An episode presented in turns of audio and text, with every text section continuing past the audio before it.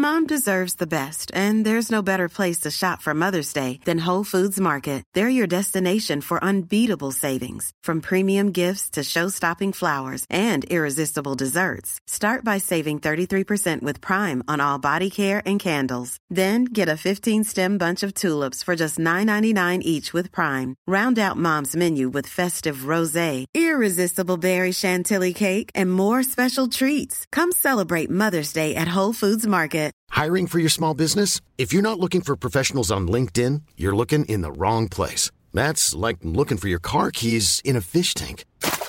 LinkedIn helps you hire professionals you can't find anywhere else, even those who aren't actively searching for a new job but might be open to the perfect role. In a given month, over 70% of LinkedIn users don't even visit other leading job sites. So start looking in the right place. With LinkedIn, you can hire professionals like a professional. Post your free job on linkedin.com slash people today.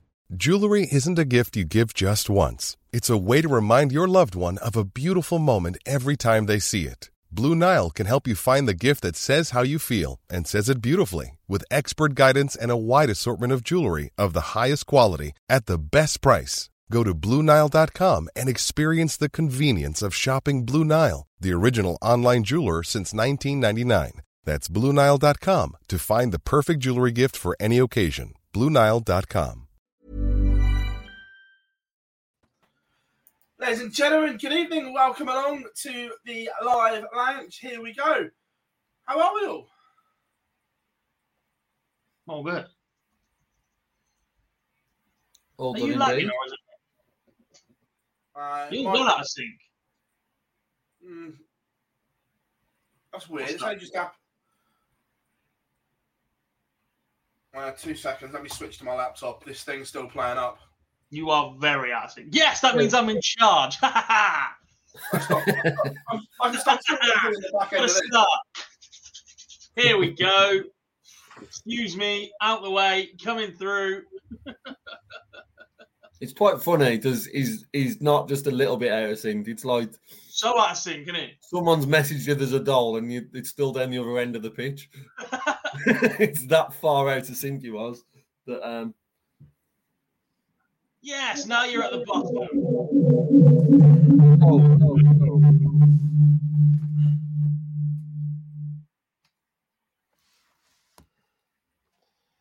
Oh, it's so good to be back for me, by the way. Yeah. How, how weird is that? Because when we were talking earlier, it was fine. You're also a little bit quieter, Philip. You can Good. stay, Keep it you that can way. stay Let's at get that level, by the way. I'm just Let's telling you. get on with the show.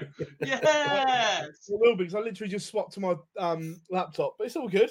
I have the power. That's more worrying. uh, anyway, it's been um, it's been an eventful seven days or so, wouldn't you say? Doesn't look right. I'll give you the power back. Yeah, it's been all right. he didn't know he could do that either, as he'd done it. Um, it's been eventful. Q School always is. It's the best week of the year, though, isn't it? Like the excitement, the drama, the, the the final moments of stage one, the final moments of stage two. Like, don't get me wrong, the rest of the week is fun to cover as well, but those those final two days are so dramatic. You don't get it anywhere else. And it, it's mad that we talked about the amount of drama and the amount of talking points we're going to have tonight without seeing a dart thrown. Yeah. That's how much drama Q School brings. That you don't actually see a dart thrown, but it still brings a ridiculous amount of drama, a ridiculous amount of controversy, um, which all of that we're going to obviously cover in the next couple of hours. But you don't see anything. You're following stores, you're following tables, and it brings so much. And it has such an impact on so many careers and choices that it's been a great watch for me seeing you two, Liam, Dan, Jar. Have I missed anyone who I've been watching Charlie. over the Charlie? Um, it's So we've got a big team, innit? yeah, Yeah, look, it's it's bonkers. We'll dive into that in a second. But let's go into the chat room as always. Uh, ABM, how we doing? Uh, Wim, Tommy, Daniel, Owen, Kieran, Paul, Craig are all in. Charlie, Liam, good evening, buddy. Davey, Uh, HGV, Adam, Nels, Wayne is in. Lendl, how we doing, mate? Uh, David, Jason is in. Uh, Ilke is in. Scott, of course, Anthony is in. Hope you are good, mate. Hope the weather is good in Texas. Um, everyone complaining that it's cold over here. It's not that bad. I've still got shorts and sliders on. Uh, Scott, how are we doing? Jar, yeah, I know, mad, isn't it? How that game's on, but it is. Um, uh, evening weekly darts cast. I'm guessing it's loud. Hope you are good, mate. Uh, Vince is in. Uh, look, let's let's dive into it. Q School as a whole has it produced what we were thinking, or is it again a complete spanner in the works that it's thrown up? It produces what it it's produced what it produces every year. There are inevitably players who were very favoured to get cards that have missed out, and there are some surprise names in there that perhaps we've never heard of or don't know an awful lot about. My favourite one over the weekend was so we've got a Dutch player that the Dutch know nothing about and a German player that the Germans know nothing about. Like that tells you everything you need to know about what Q School has produced. Like if some of the guys on, on social media don't know who these guys are, then what hope have the rest of us got? But look, that's the beauty of Q School. It is one of the only sports in the world where you can turn up and overnight become a professional. You, you can chase your dream and overnight. Look, it, it's definitely more complex than that. You have to put the hours in before that. You're not just going to rock up, pick up darts for the first time, and get through Q school. But it is one of the only sports where you can literally be in that position where for the next two years you are a professional sport. You are a professional dart player. You can play it, you can do it in snooker, but let's be honest, you're not going to that Q school if you can't hold a cue. Whereas there are some people that chance in darts. Just ask Aaron Bean, he's exactly the right person to, to take a look at. Completely unexpected. A couple of years ago is now the fairy tale story of Q School for the for the moment being. Agreed, but also it is the professional tour. Shouldn't Q School give us the best tour players? Not selling a dream. No, I understand the, the dream side of it, but right now, have we got the best tour possible? You, I think you're always going to find it difficult to have the best tour possible. However, what it gives them is an opportunity across two years to become the best one to eight. It's not about them being now a tour card holder and they have to be outstanding in week one, month one, or let's be honest, even year one. It's being able across two years to become the best 64. It's not even one to eight, as if you you've not climbed in that time. We have seen players who are who have nowhere near that level who have dropped through Q School. Um, not going to be disrespectful and name names in regards to that, but we've seen others who we've probably looked at and do are not in the best one to eight, but post two years' time are still on the tour and are still doing things that people and pundits wouldn't expect. So it's never going to bring the best one to eight, unfortunately. It's not. We're never going to see has. It never Uh, has. There's always yeah. been an argument. There's somebody not in that, especially 10, 15 years ago when the BDO was still of, of relative strength. There has always been an argument that the best 128 players in the world do not all play under one banner. And I don't Yeah. think they ever will because The- sport evolves so quickly, form goes so quickly in and out. We're seeing players hit nine darters and, and record averages at the Super Series. Darrell Pilgrim had 120 something average at the Super Series in back to back games, including hitting a nine, and got nowhere near a tour card. He's played on the Pro Tour last year and bashed up pros regularly and got nowhere near a tour card. Like that, that's the pressure of one week. But I'm, I'm going to play Phil from last week here. It, it's commercial, so that's fine. And adding, adding to that, way too much money. Dob, in addition to that, though, I guess when we when we look at the best one to eight, a lot of the players who get into or maybe sneak into that one to eight are players who are playing um challenge tour super series. They are the best one to eight in the world at the time by opinion because of the amount of darts they're playing. I know that's a different debate about the amount some have, but that's why you you can never have the the best one to eight. It may be on the first of January could get it, but you won't that the year through because of how the, the tour is run. Yeah, and we're certainly going to have conversations about limited opportunities, especially with the rule changes around the Euro Tour. But there is that advantage that actually you only have to look over the last couple of years that it's not a closed shot, right? Not having a tour card is an issue for the 128, but knowing that Christian Perez barely utilised his card, knowing that Adrian Lewis is very unlikely to use his card this year, there is still a couple of those golden spots for players who Q School isn't the thing but Challenge Tour might be, and consistently producing results will get you in the mix on the Pro Tour. And Luke Littler has done it, albeit by one event. Um, the amount of players who are still touting his name, right, that went to Q School this week, that weren't allowed to admit it before they picked up a dart, but were at Q School hoping to be the next Scott Williams.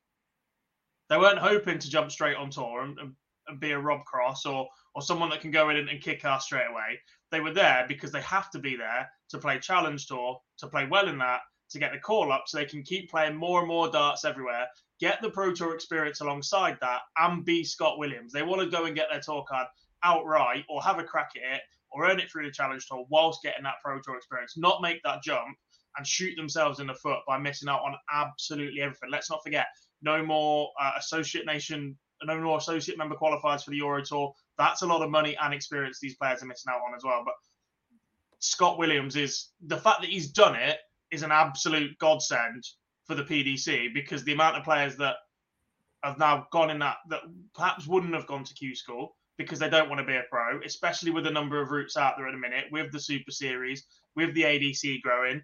WDF have actually put on a World Championships. If they can resurrect the World Masters as well, they've got two flagships events and They've only got three of their top ten before last week still in there. There's there's there's room for players to grow into that and, and make a living elsewhere. Scott Williams is the poster boy for PDC going right. You that were averaging 75, 80, you come and have you come and pay your 475 quid as well as everybody else that was going to. Uh, evening, Matador. Um, right, I want to pick up on one point that you said there about developing and growing into one of the top play or into that. However, with the bombshell regulations that were dropped, that is almost impossible to do this year with the lack of Euro Tour over the next two years that these players are not going to get. Because of the closed shop on the Euro Tour now, realistically, these 31 that have got cards this year, can they make 80 grand minimum over two years to break that monopoly because I don't think they can. With the Euro Tour, yes. Without the Euro Tour and that closed shop, and it is a it is a closed shop now, whether the PDC like it or not, they have protected the elite with what they've done. Yeah. They have closed it to the new tour card holders because of the lack of opportunity.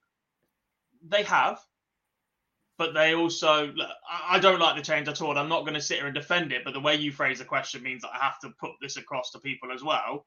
In that they have done that, but they protected the top 32. The top 64 again cards. It might not happen this year, and it might not happen the year after. But if they keep this format for the long term, 32 to 64 are going to drop because they're also not getting the Euro tours as frequently.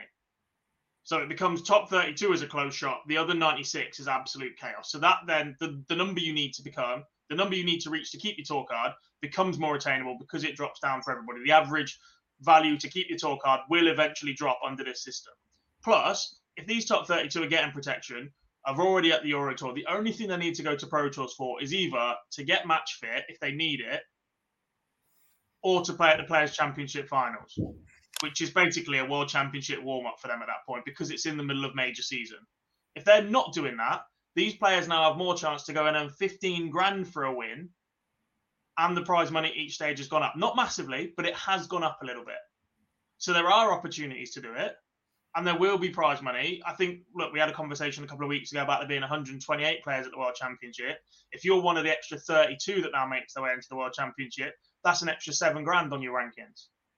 Plus, you've got the UK Open. Obviously, we want first round prize money for that, but there will be smaller increments and there will be small increases. The top 32 are going to shoot off into the distance, granted but the ability to keep your tour card has not mm. been knocked as much, I think, as people are saying it when you consider it like that, because 32 to 64 are going to have to drop.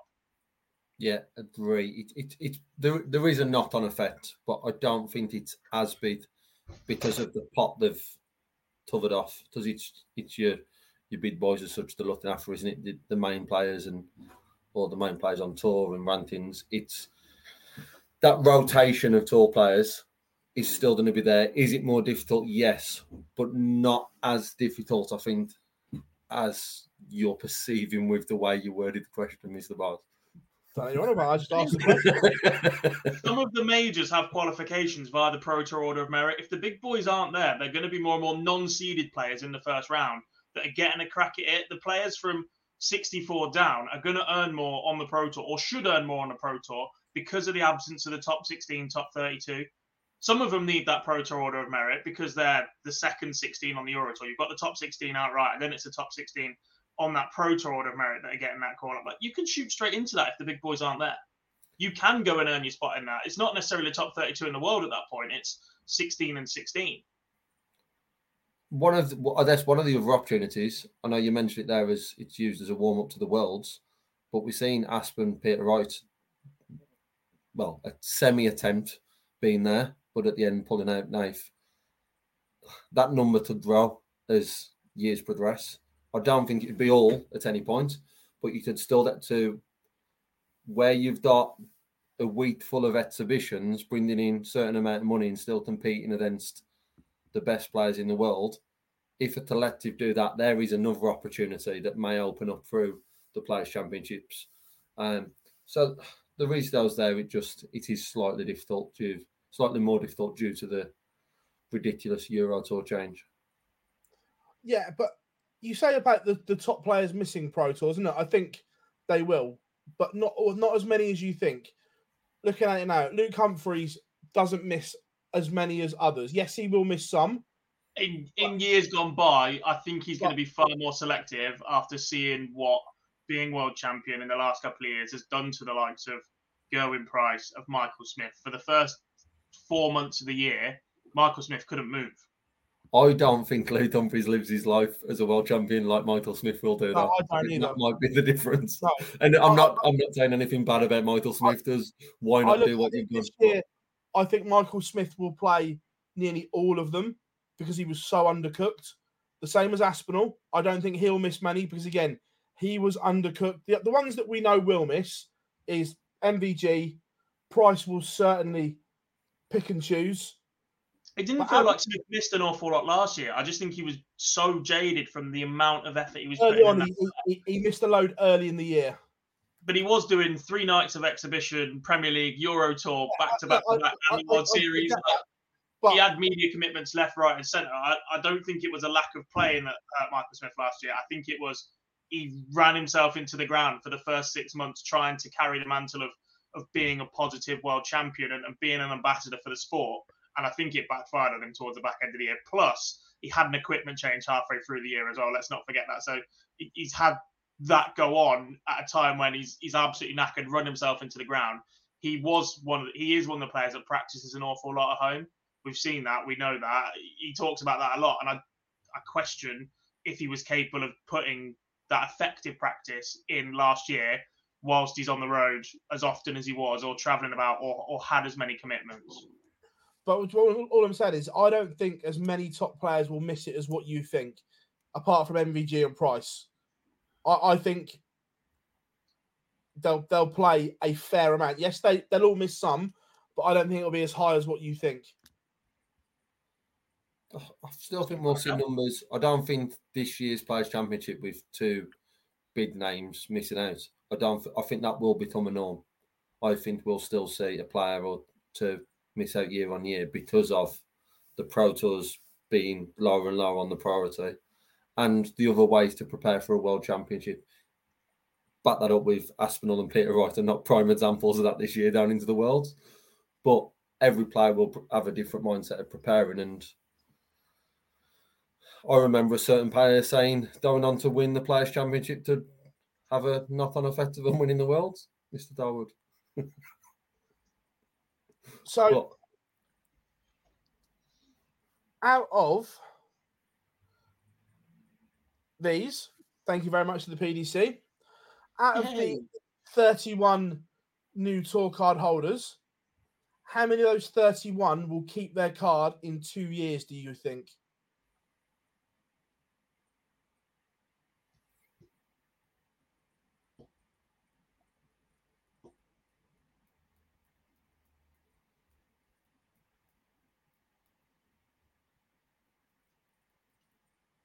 Eight, nine.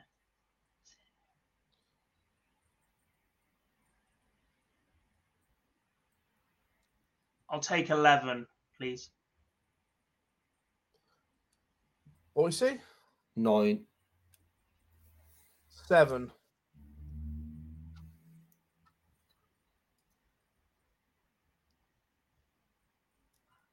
I'll take 11. Uh, no, yeah. As I'm sure this will come up in conversation sh- soon around the word split. What split are you doing on? Not naming names, but what split are you doing on your 11, Dob? Uh, one, two, three, four, six UK, five Europe.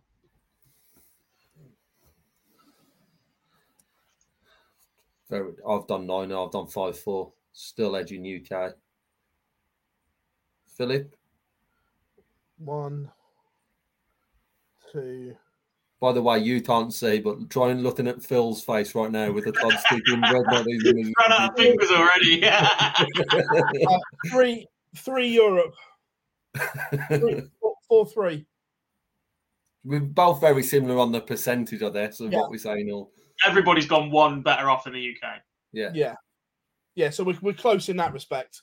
Um, the- before we go into the, the runners and riders, let's talk about players that have, have missed out and then second year in a row. Be here all night, won't we? Um, That list is brutal. second year in a row, the so-called anomaly, as we were told, has happened again.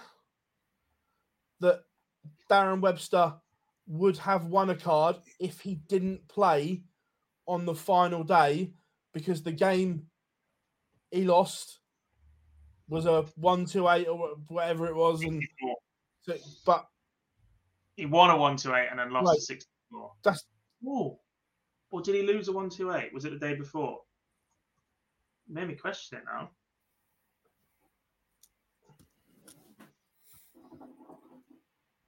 He lost a 64.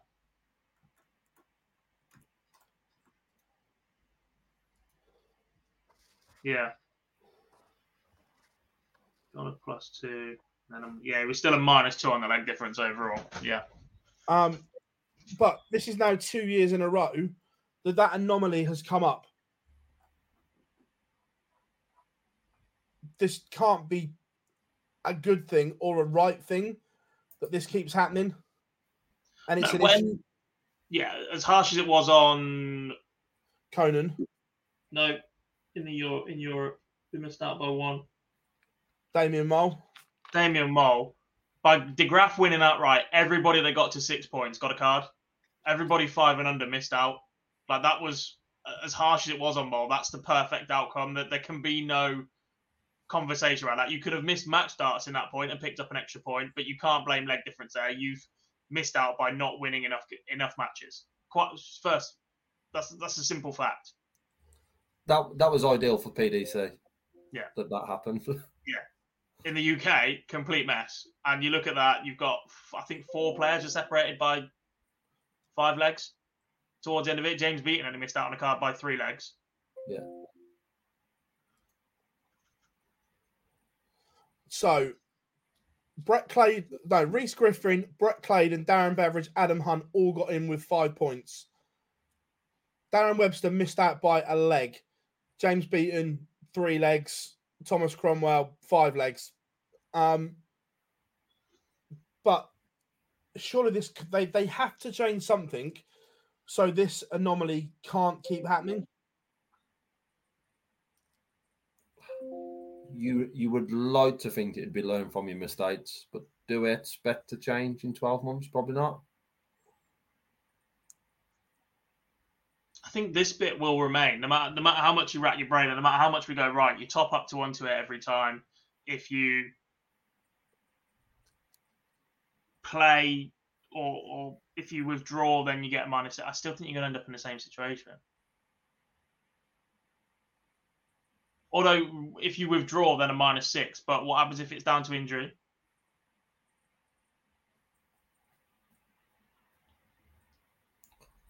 You've then Right. got to assess if players are pulling out because they're doing it tactically or if they're physically unable to play. And if they're physically unable to play but have done enough, are you then going to punish them? I don't think you can. brutal when you when it's two years worth of your profession and your career and your life on the line. Like if it's just a normal tournament, if it's if it's your local and you pull out, fine. But the stakes are far higher on this for you to get injured after three days and go right. I'm going to rest it because I've got to play. Well, again, look, the one in Europe that stands out. Look, he would have got a card anyway, but the fact that Sadansky worked out that if he pulled out, it was done and dusted there and then. Look, he got one anyway. Let, I let's don't have think it. he worked out. Darts rankings put it in massive bold. Look, the website the minute the day before was done, going, "Don't pick your darts up. You've got a tour card." Look, he was there anyway, pretty comfortably. yeah, I don't think. But the I don't- don't one percent was eradicated by the fact that he couldn't Yeah. lose an extra six. He couldn't lose six 0 in the first round and, and be worse but off. that's what I mean. But, but, but the fact, started. but the fact again that is highlighted that we always say only fairy tales happen in sport, and no matter how small that chance is, as you keep saying, Gob, Mine, there that's mine. Not Wick. there- That's mine. there was still a chance he couldn't have got a card. At the Yeah. at the point, there was still, regardless of how big or how small, there was still a chance he couldn't. Yeah, the same way Ryan Searle wasn't in the match play until he was in the match play. Yeah, but the fact that he he, he then he then Good pulled example. out, Good example. but the fact he then pulled out to secure his card doesn't send out a good message, does it? It- it Doesn't send out a good message, but what else can he do? the thing is, when it's highlighted like that, like somebody like Darren Webster would have taken a huge risk. Someone like Sagansky is not taking a huge risk at all. You're pretty much there anyway. Yeah, Like, you are. There is no sat on the bubble or I'm relying on a mathematician or a dream run from somebody else knocks me out. There was a player that made it through. Um, where is Europe stage one? Danny van der Zande snuck in. The, the other two players that actually played the final stage were call ups because of withdrawals for Martin Kramer and Janos Veg. So Gerdon and Rollo then got called up. But Danny van der Zande was the last player to get in. He didn't play that final day because he was told he was safe. He was there by plus one leg difference. That's a risk. Darren Webster is not about to take that risk with your career on the line because it is just too big a gamble. That's like laying up when your opponent's on 140. That, that's the, that's the Kim Huybrechts approach. And watch you get stung over and over again, and you'd be gutted, wouldn't you? You'd be absolutely gutted. At that point, you have to play this in your hand. Sagansky, complete opposite end of the spectrum. You can appreciate why he hasn't played. At that Oh, point, he's 99.9% certain of a card anyway. He's protecting against a minus 6 0 and an absolute freak result happening, which, to be fair, might have even been done by the time the draw was done I because agree. that was the protect. Like he, he could have been safe the minute the draw's done. Like that's the beauty of that small percentage. Like the exact number of players have to match up in certain parts of the draw for him to be there anyway. Oh, he play, he has the chance of costing people the chance to get a tour card. I know that's what he's there to do. I know you sign up to four days, and it's a bit like we had with the World Seniors for the last couple of years, where qualifying events have been ranked. You, you fulfil that because your ranking points and your consistency to play. It, you have to consider it a, a qualifying series, not a qualifying event. And when you think like that, it, it changes your approach. But actually, when so much is on the line or qualifying outright is on the line, then you're like, well, actually, now I am costing people, even though it is a commitment. Like, it's such a difficult thing to grasp, and it's such a, a backwards way of thinking. I'm there, but I have to play for the integrity. But actually, you don't. Like, there's, there's no remember, um, like we say, how, however small the chances are. I remember the World Championships when Paul Nicholson lost his card. At the start of that World Championship, the list was about 20 things long. Yeah. And sometimes, as we've seen in sport, things just fall into place and, and happen. Is, is is the thing. Granted, not many, but every now and then it just does. So that that that that's the the thing. But let's have a look at the tour card holders that we do have. Would you like EU or UK first? Europe. I think it's this one. No, it's UK. Tough. Give up. I'm off. Half an hour in. He's on the wrong laptop. He's put up the wrong graphic. That's what we do. I'm not sure. that's- Potentially on the right graphic. I'm Just I'm on on it. it. That is how the Order of Merit ended up in the UK. Of course, the three out, sorry, the four outright winners were Steve Lennon, Rob Grundy, Leighton Bennett, and Dom Taylor to add to those 10 names. Who's the biggest surprise on that list? to get a card, Yeah, Beveridge. yeah, I agree. Two years out. In the first week of December saying, do I go to Q school or not? yeah. yes, great decision, Darren. You're, back on the tour. Yeah, I'd, Beveridge. Also, a tip a little bit towards Josh Richardson. We know he's got the Dane, but Yeah. to be where he was, and I guess if you're talking about players where they are, I, I'm always gonna, being top and not being I'm always going to bat Matt to the card. I'm always going to bat him to that one, but I'm never going to bat him to not being final day drama. The fact he was he was as good as had his wrapped up, um, but he was just on fire for a week. Yeah. But yeah, the, no real huge surprises, and I think that sort of shown in regards to how much of the top rankings from the WDF we see Titan from that into UK and Europe that we see quite a, a big number of players who come out of that batch of top players in one organisation to qualifying for a tour card. There's obviously names that all go down as a disappointment, but no huge shots for me. I think for the first time in a long time, we don't have that one or two complete unknowns in the UK. Everybody that's qualified in the UK is either a former card holder, has got it back, or we know who they are. We know of their darting career to this point. There is no Aaron Beeney. There is no Callum Goffin. There is no XYZ players that have, have been in that role that have come from absolutely nowhere that we're clamoring for on social media going, right, who is this guy? Anybody know anything about him? What can you tell us? XYZ. Every single player that's come through the UKQ school this week, we know about. They've either played WDF events, they've, they've played on before, they're former development tour players. Like, they've all got pedigree.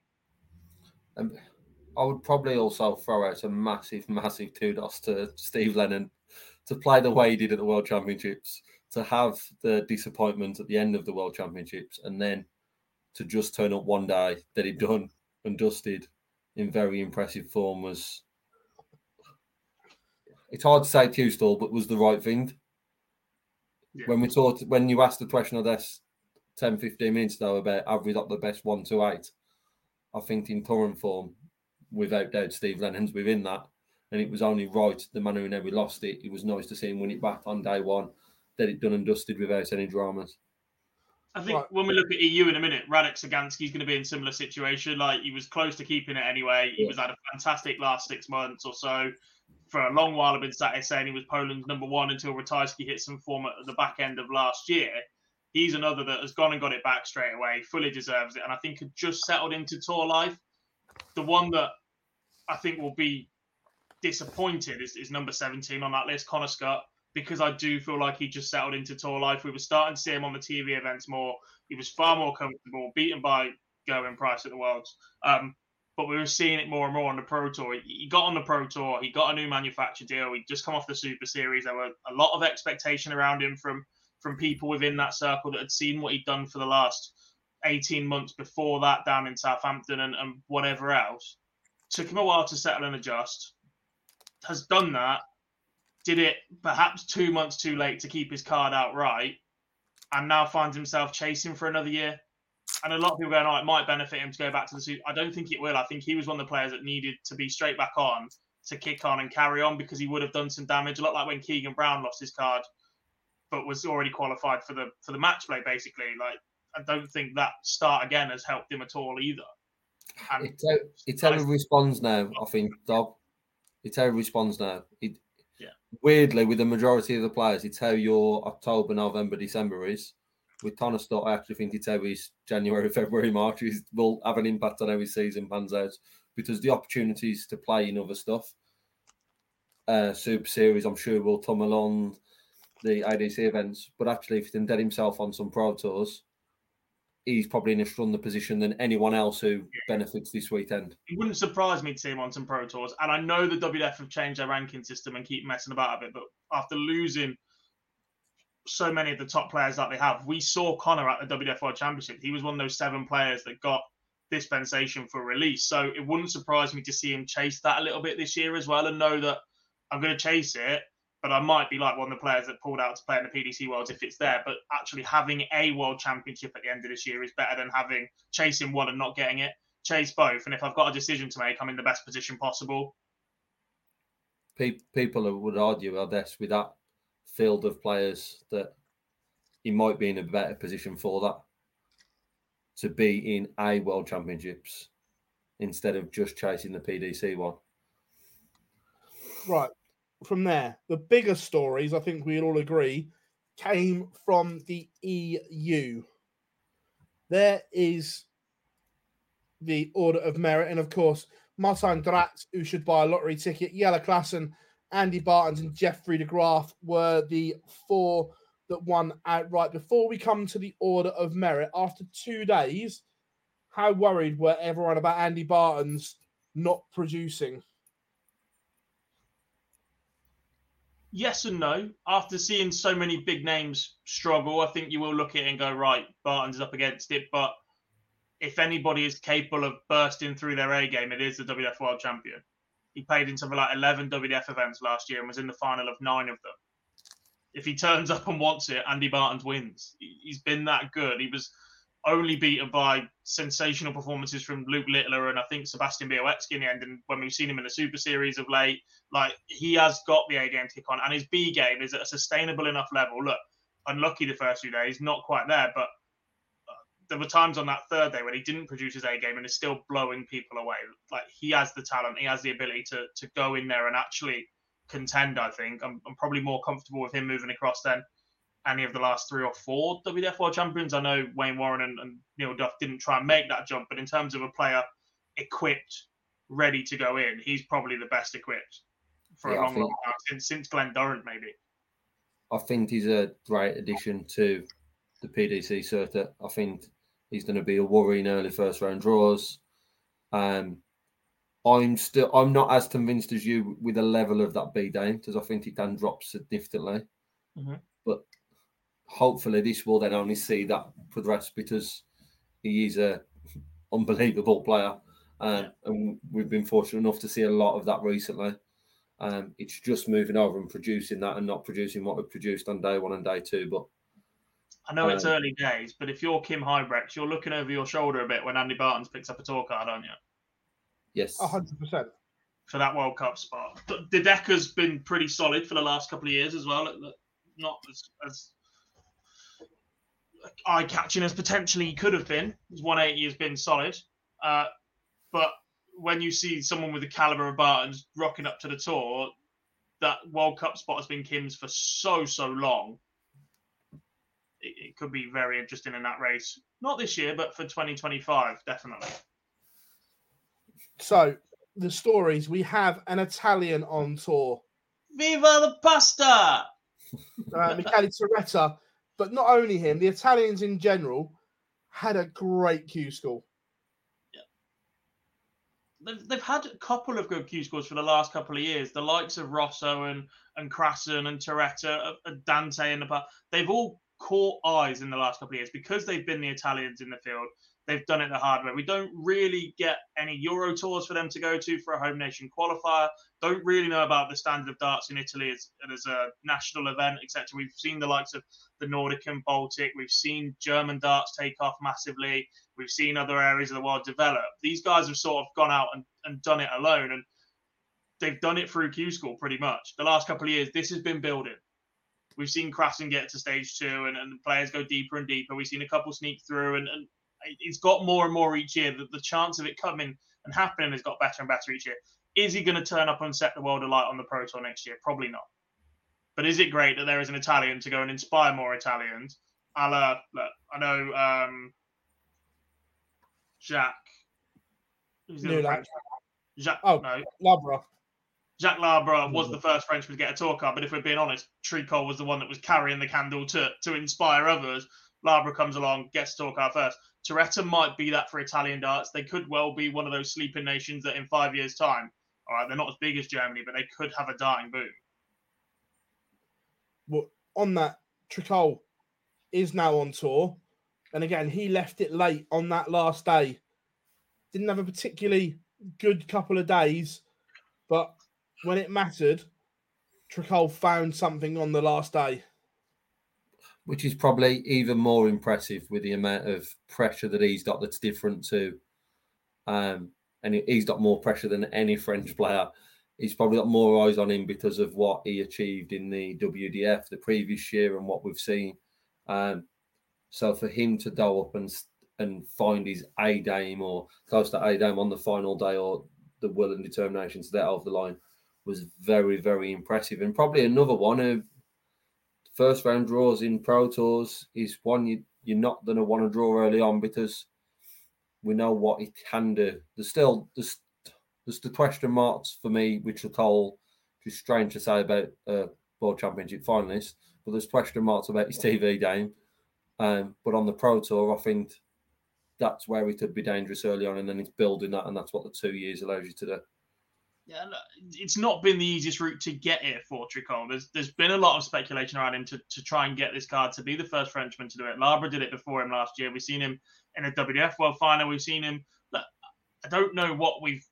I- don't think we've seen the very best of Tricole. We've seen him in the Super Series often enough fail to get out of groups. Like that. That's not the same level of player that I think players have come to expect from Tricole because he has been the number one Frenchman, and, and we know that he's made that WDF World Final, but there aren't many other players that get put up in front of governments to try and encourage them to take on the sport and, and to push it and that sort of thing. And Tricole's been fighting that battle for the last 18 months as well since he made that WDF World Final. Like Devon Petersen's really the only other one you can think of that has, that has gone to mm-hmm. government and gone, right, we need this sport to grow.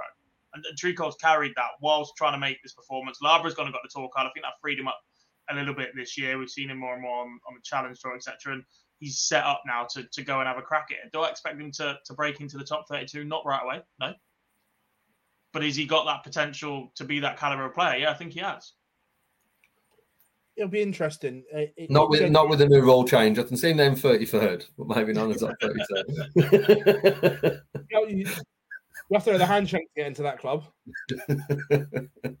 Rub some fingers. Um, but o- overall, who are you most pleased to see on tour this year? Just one name.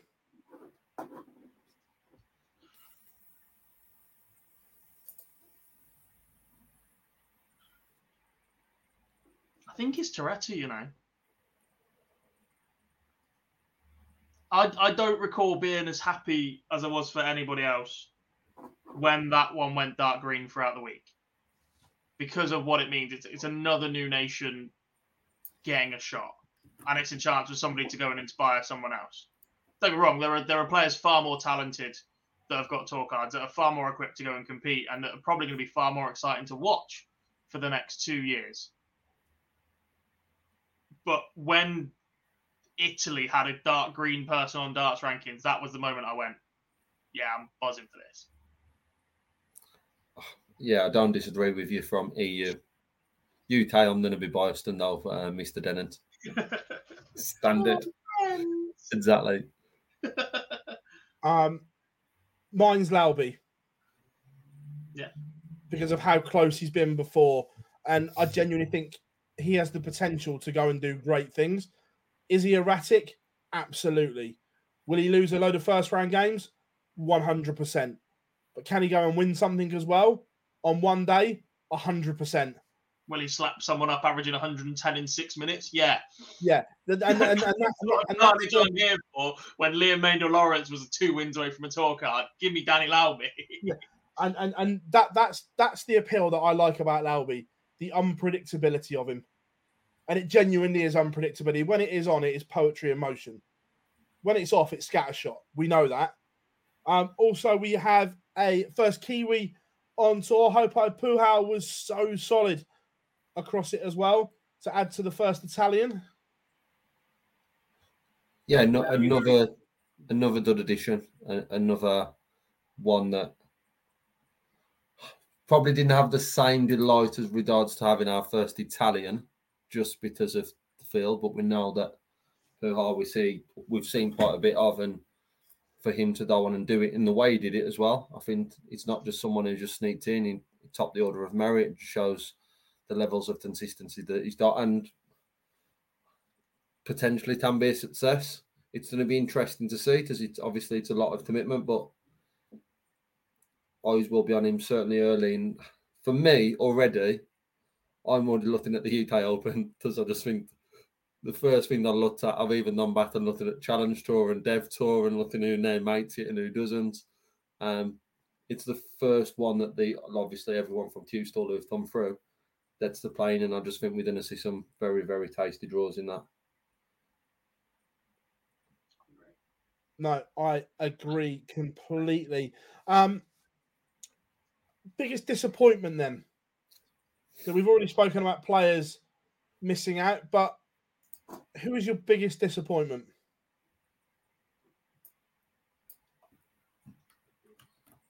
Do you want me to go first? Yes. Darryl Pilgrim because we've seen what a player he is when he's gone to the Pro Tour. Did he get to a quarter final of a Pro Tour last year? We've seen him play on the Euro Tour. Pilgrim for me. Just because he's such an incredible player. He is. I, suppose, I very much tapered my expectations for him after seeing him in week seven of the Super Series. He struggled through that week an awful lot, and I think part of that was the expectation that Q School was the following week.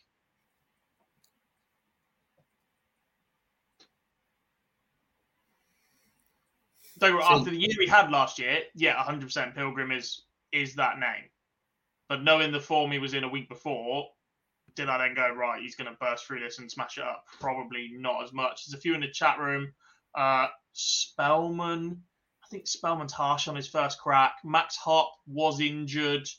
Uh, disappointment for John O'Shea. I agree. Hendo, don't think he had great form last year. He was another of those that didn't mention it an awful lot, but he was in that conversation of best player in the world without a tour card for a reasonable amount of time. Is he as explosive as Luke Littler? Probably not at his age, but he, he certainly had the experience and the ability. Uh, Davey says Białecki, Rob, Pilgrim, and Osborne. Osborne came bloody close towards the back end of the, the last thing. Uh, Wim says Placia. We haven't seen a lot of Placia since he won the Master, the Winmau World Masters. I think he had a very poor back end of the year. Yeah, it, it's hard because I do look. There's a lot of the, the senior names from the UK perspective that you look at and, and think could have maybe pushed on. My my EU one just because I think he's such a good player, and I think he'd do so much on the tour if to me to it would be Ben Robb. Um, so he was probably one I was keeping a keen eye on, and I expected probably more from him um, to be there or thereabouts. Hendo's a, a name because we was expecting Hendo, but I guess from a a seniors advocate is probably the best way to put it. Some of them there's the plus side that we see them on that sort of circuit and, and not so much the Pro Tour. So I can't lie. From a Hendo and Ben Robb are probably the two for me. A massive success. Say that again, sorry. From a seniors perspective, Q School was a massive success. I knew the only player to get a card that was over the age of 50 is Mario van der.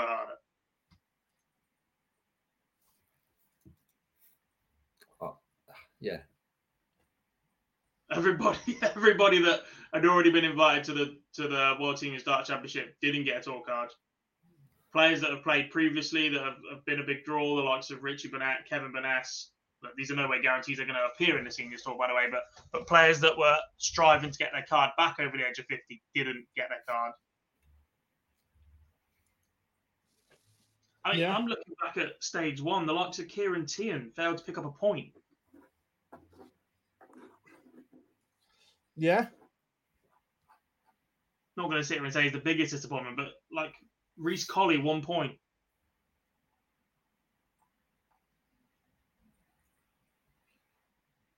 Connor Heenahan, one point. Players that we've seen be explosive and win elsewhere. Kevin Painter, two points. Good crack from him.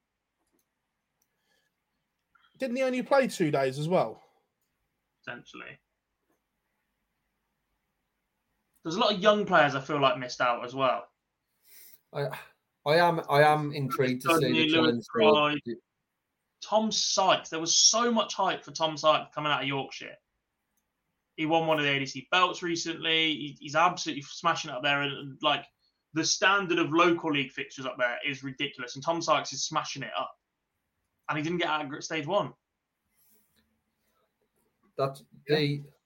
I'm intrigued to see this weekend. I think the challenge taught us the reaction of players, like Reese's one, it's mentioned there, um, as well as a few others who didn't even make it into stage two, how they reacted on into this weekend. There's other players like Webster, is obviously the T name on people's lips in regards to just missing out. Some people didn't have that extra four days of play because of m- missing out so early, but how they react because there is what 100 plus potential winners of a challenge tour each day. Yeah. That list is is pretty endless with regards to who can go and win yet. There's players who, who will be doing it just for experience and not probably to go on and pit a daily event. But the to see who, who comes out on top of that, I think it's just putting a mixture of those names in a hat and pitting out because it's after five events, there's so many who could be there or thereabouts. Yeah, a few more But in the the chat split, room. the, Mark the saying, split of people from stage one and stage two who will be there will be pretty even. I don't think it'll be driven just on the people who are on stage two. uh, Mark saying Ryan Murray didn't make final stage. Big shock. Davey saying Merckx and Harrison out in the first stage. It was it was carnage at times. Nathan Gervin. Question from Chris while we're on this, I guess. We won't save this for question time. We might as well answer this now. Does the challenge tour come too early? Yeah, hundred percent. First Look, week I- after the Q school. I understand why they've got to put it there because of the Pro Tour coming so soon. So you need a top up list. So I understand it. But after the emotional disappointment for so many of these players, to ask them to go again, one, financially, and two, physically and emotionally, is a tough ask. Yeah. And if they do have to put it so early, do they have to put so many? And again, I know why they put so many in a weekend, but could they split this first one across? Have just have Friday, Saturday, Sunday, one each day, and then have another weekend of two. I know Yeah. there'd be a financial implication for the PDC there and for players because of the hotels. You'd obviously have to put up more, but the the amount of darts that they've played and predominantly the people on the challenge tour are working full time elsewhere, or if not, high end of part time hours. To ask people to give up so much time in January, yes, the one is understandable because you're driving to become a professional in a sport, but then the bath up is is very very soon and so many events. Five's, also- a, bru- five's a brutal weekend anyway. Next weekend for the challenge tour will not be about who the best player in the room is. The best player in the room next week at the challenge tour will not win. I will not be in the best position heading into the pro tour. It'll be about who's got the most stamina. Because five events in a weekend after a week long of darts with what four days recovery. We had that conversation a minute ago where I said it was brilliant for the seniors. Only one player over the age of 50 got a tour card. There's no way anybody that played seven days over the age of 50 is ready to go again for another five events over three days in four days' time. Not to compete at their very best. No, I'm with you.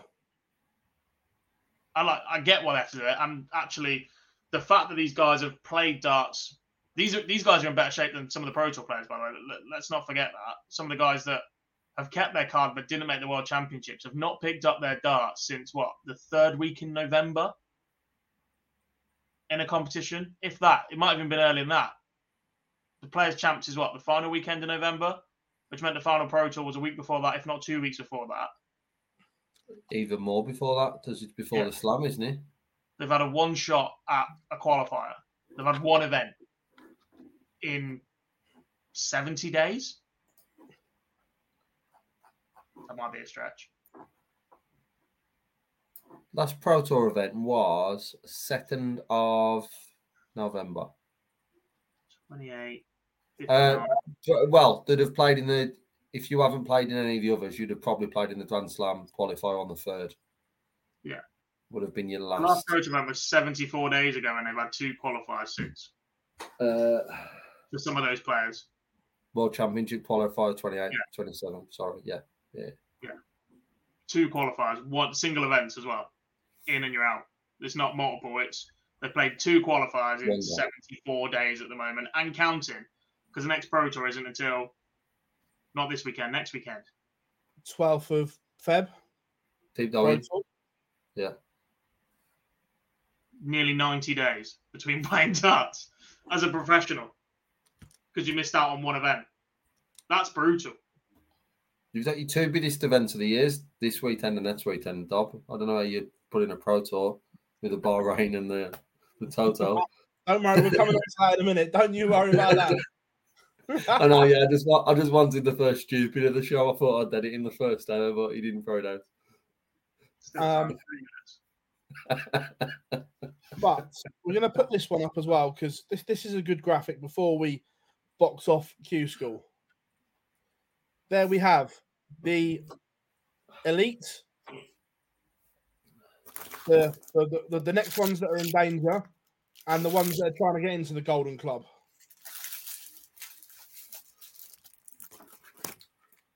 You feel a bit sorry for Rasma, Rids, and Hurtman, don't? Just on the edge.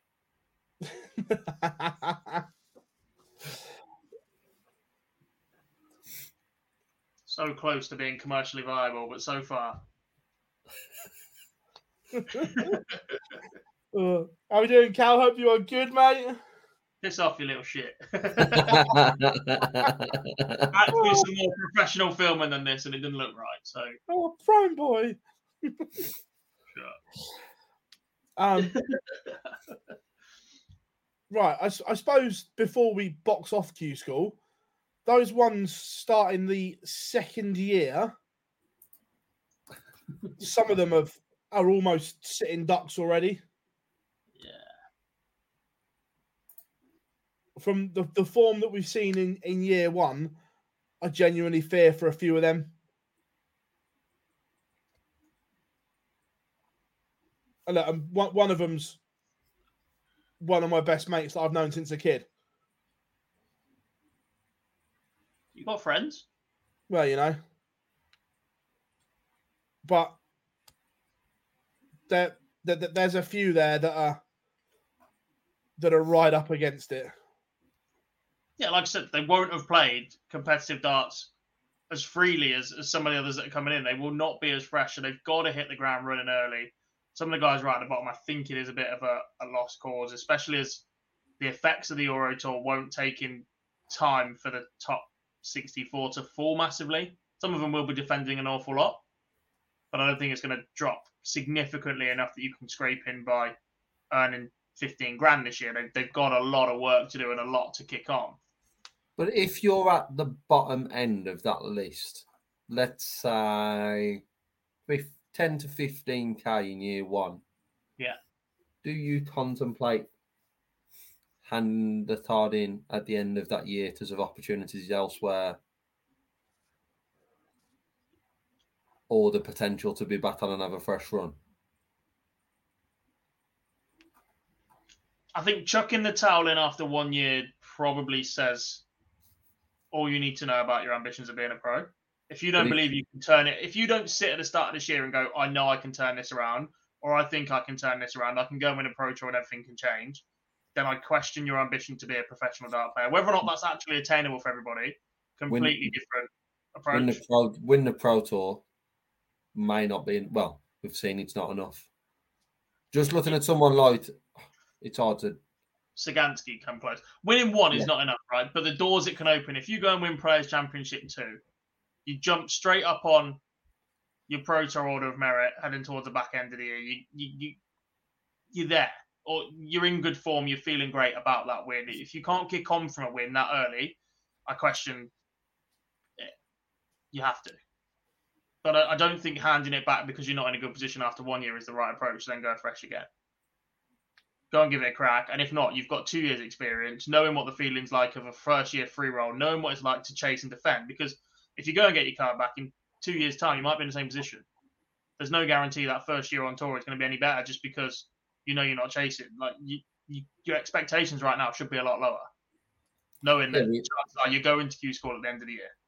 If you need to that 70k in year two, though, when you've only got 10 in year one, Yeah.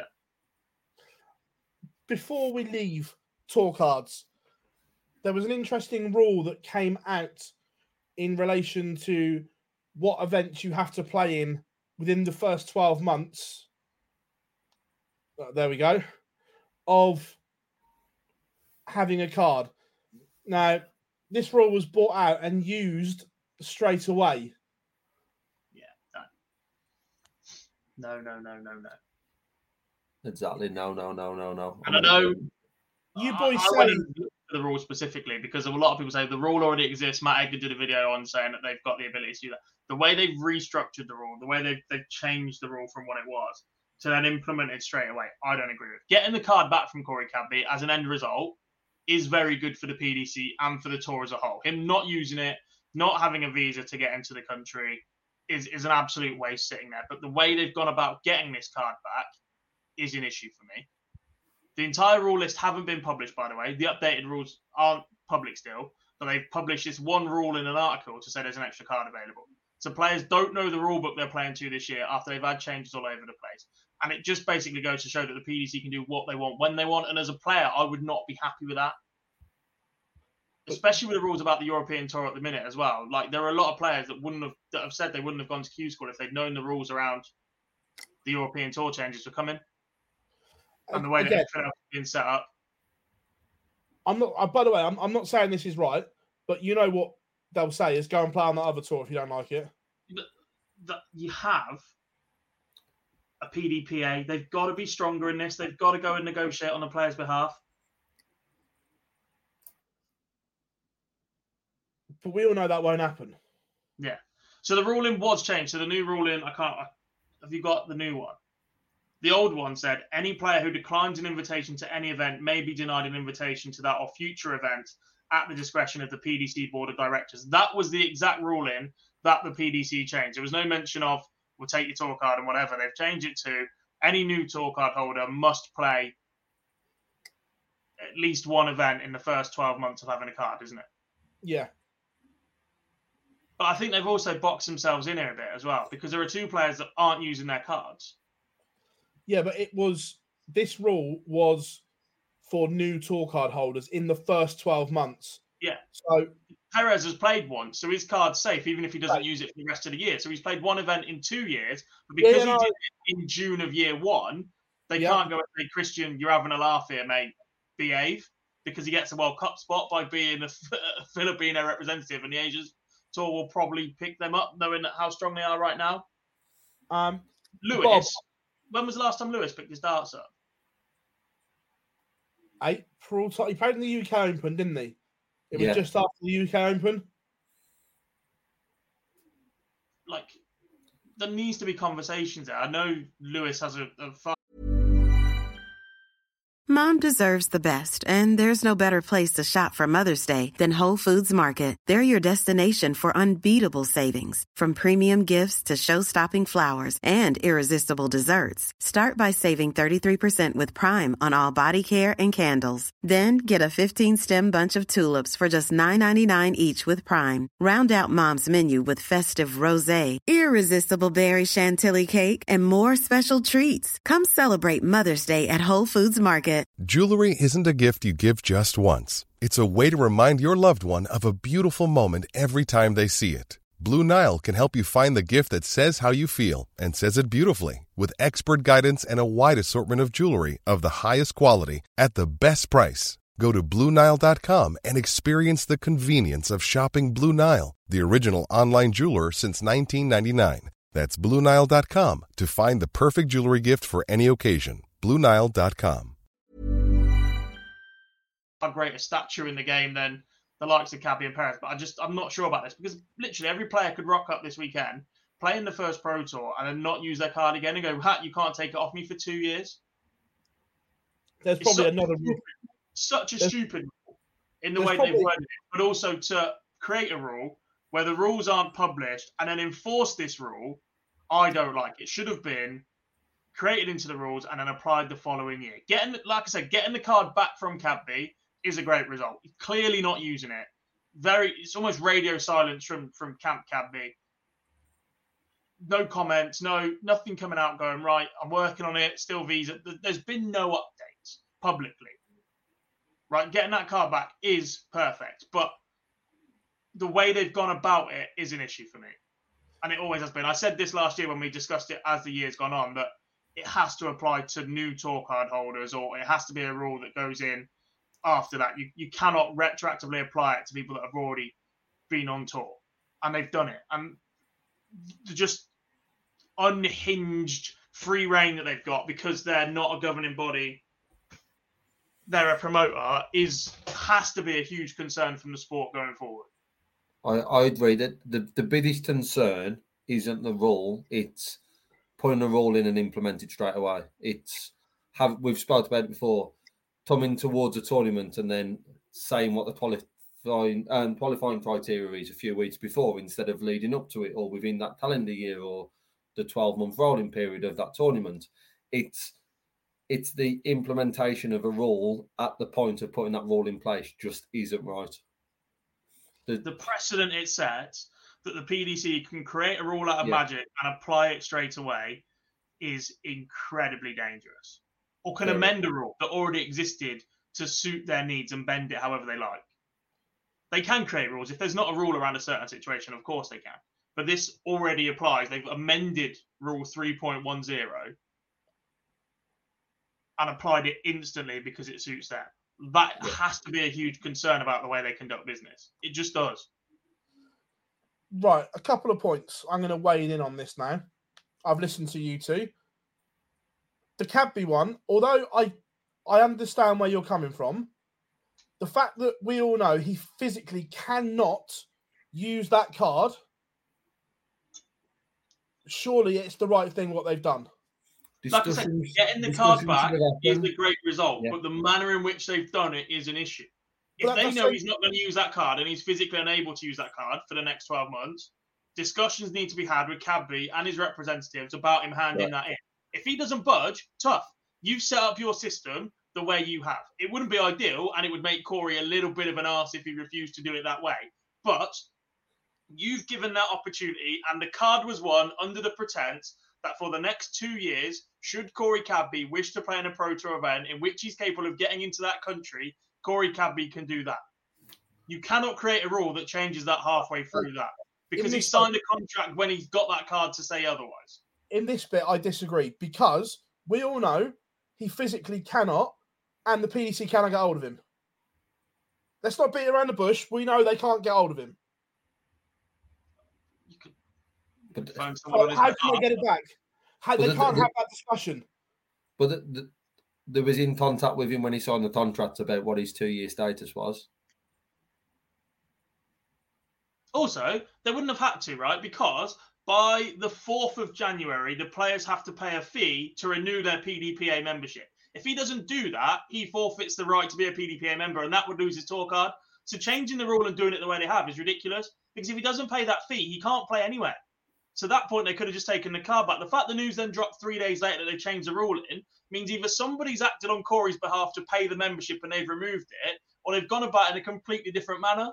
They could have just said he's not renewed his membership in time, and he's done. Yeah, Chris, I, I I know it was planned back in September, but due to unforeseen circumstances, that route that they were going to plan couldn't be done. Look, it's, it's no secret. The guy from Aus- look, I'm just going to say it now anyway. Bollocks to it. There was a guy from Australia media at the PDC World Championships telling everyone that Corey's inside. So everyone in the press room knew. So they physically can't get hold of him to make that decision. Can he knocked all them? No, John's sorry. John's- Well, he gets what he needs. So who else is he phoning? Yeah. So book it in. But, but look, he will have legal representatives. There will be ways of con- look. It's not as easy as picking up the phone or messaging him on Facebook That's- and that's what I going, mean. "Oh, by the way, or dropping him an email. Right? Yeah. It's just the legwork to get in to go, Corey. You're not using this card. Can you sign this to say you're giving it back? If he says no, different matter, right? Then you can go down all sorts of routes, and there must be a clause about legalities of, of being inside, and, and there must be there's social media clauses and representation clauses. If you're serving hard time, then fine, right? The chance of then getting a visa given his record in the next year is, is completely different, and we're talking about this a little bit differently, but the same thing applies. The way they've changed that one rule to word it and applied it when they have is a concern about the way they conduct business. The precedent it sets that they can change a rule to suit them is dangerous. But this is the issue when you are the governing body and the promoter. Well, technically, the PDP are, but let's be honest, they are not, not the PDPR, the DRA are, but they've got a slightly different rule book for association and, and variances to the rest of the, the DRA handbook. But again, it, it's ridiculous. It's it's the I'm with I hate doing this because I'm Yeah. doing it too often tonight, Dob. But I'm agreeing with Dob then on this one. It's the right outcome. Yeah, It's 100, not like getting the card back, outcome, it's brilliant. right and it outcome. is so much better. The opportunity that someone else is going to use it for the next two years, perfect. But the one rule in which they've changed and the manner they've got it back is a concern. I asked you, was it last week? Were you worried that they had too much of a monopoly? Have you changed your answer? Because it sounds like it. Yeah, they do have. We have one hope in this sport right now Glen Durrant. Go and shake some things up with that PDPA, please. It's not going. to It won't Because- happen. I know, I- but I, there is I- hope. love, Glen will go in with positive intentions. And if it doesn't come off, then Glen will no doubt be more public about it than anybody else that's been in that position before. Because But- I think but he is more public. There are other players, former players that have been in that role, the likes of Peter Manley, that just got far too comfortable with what they were doing and taking their salary. let, us be fair. spoke to Peter, he's been great, but the role he's done as PDPA in terms of protecting what's best for the players from the outside, from everything we know, has not been good enough. Wayne Mardle was on social media a couple of years ago going, "Let me go and do that role," because he was fuming with the way that the players were being represented. He's reined that in a bit now because I think he realizes the media deal is going to change in a year, and then it won't be Sky picking him; it'll be the PDC picking him to work. So he's got to be A. But they've just got everybody over a barrel constantly.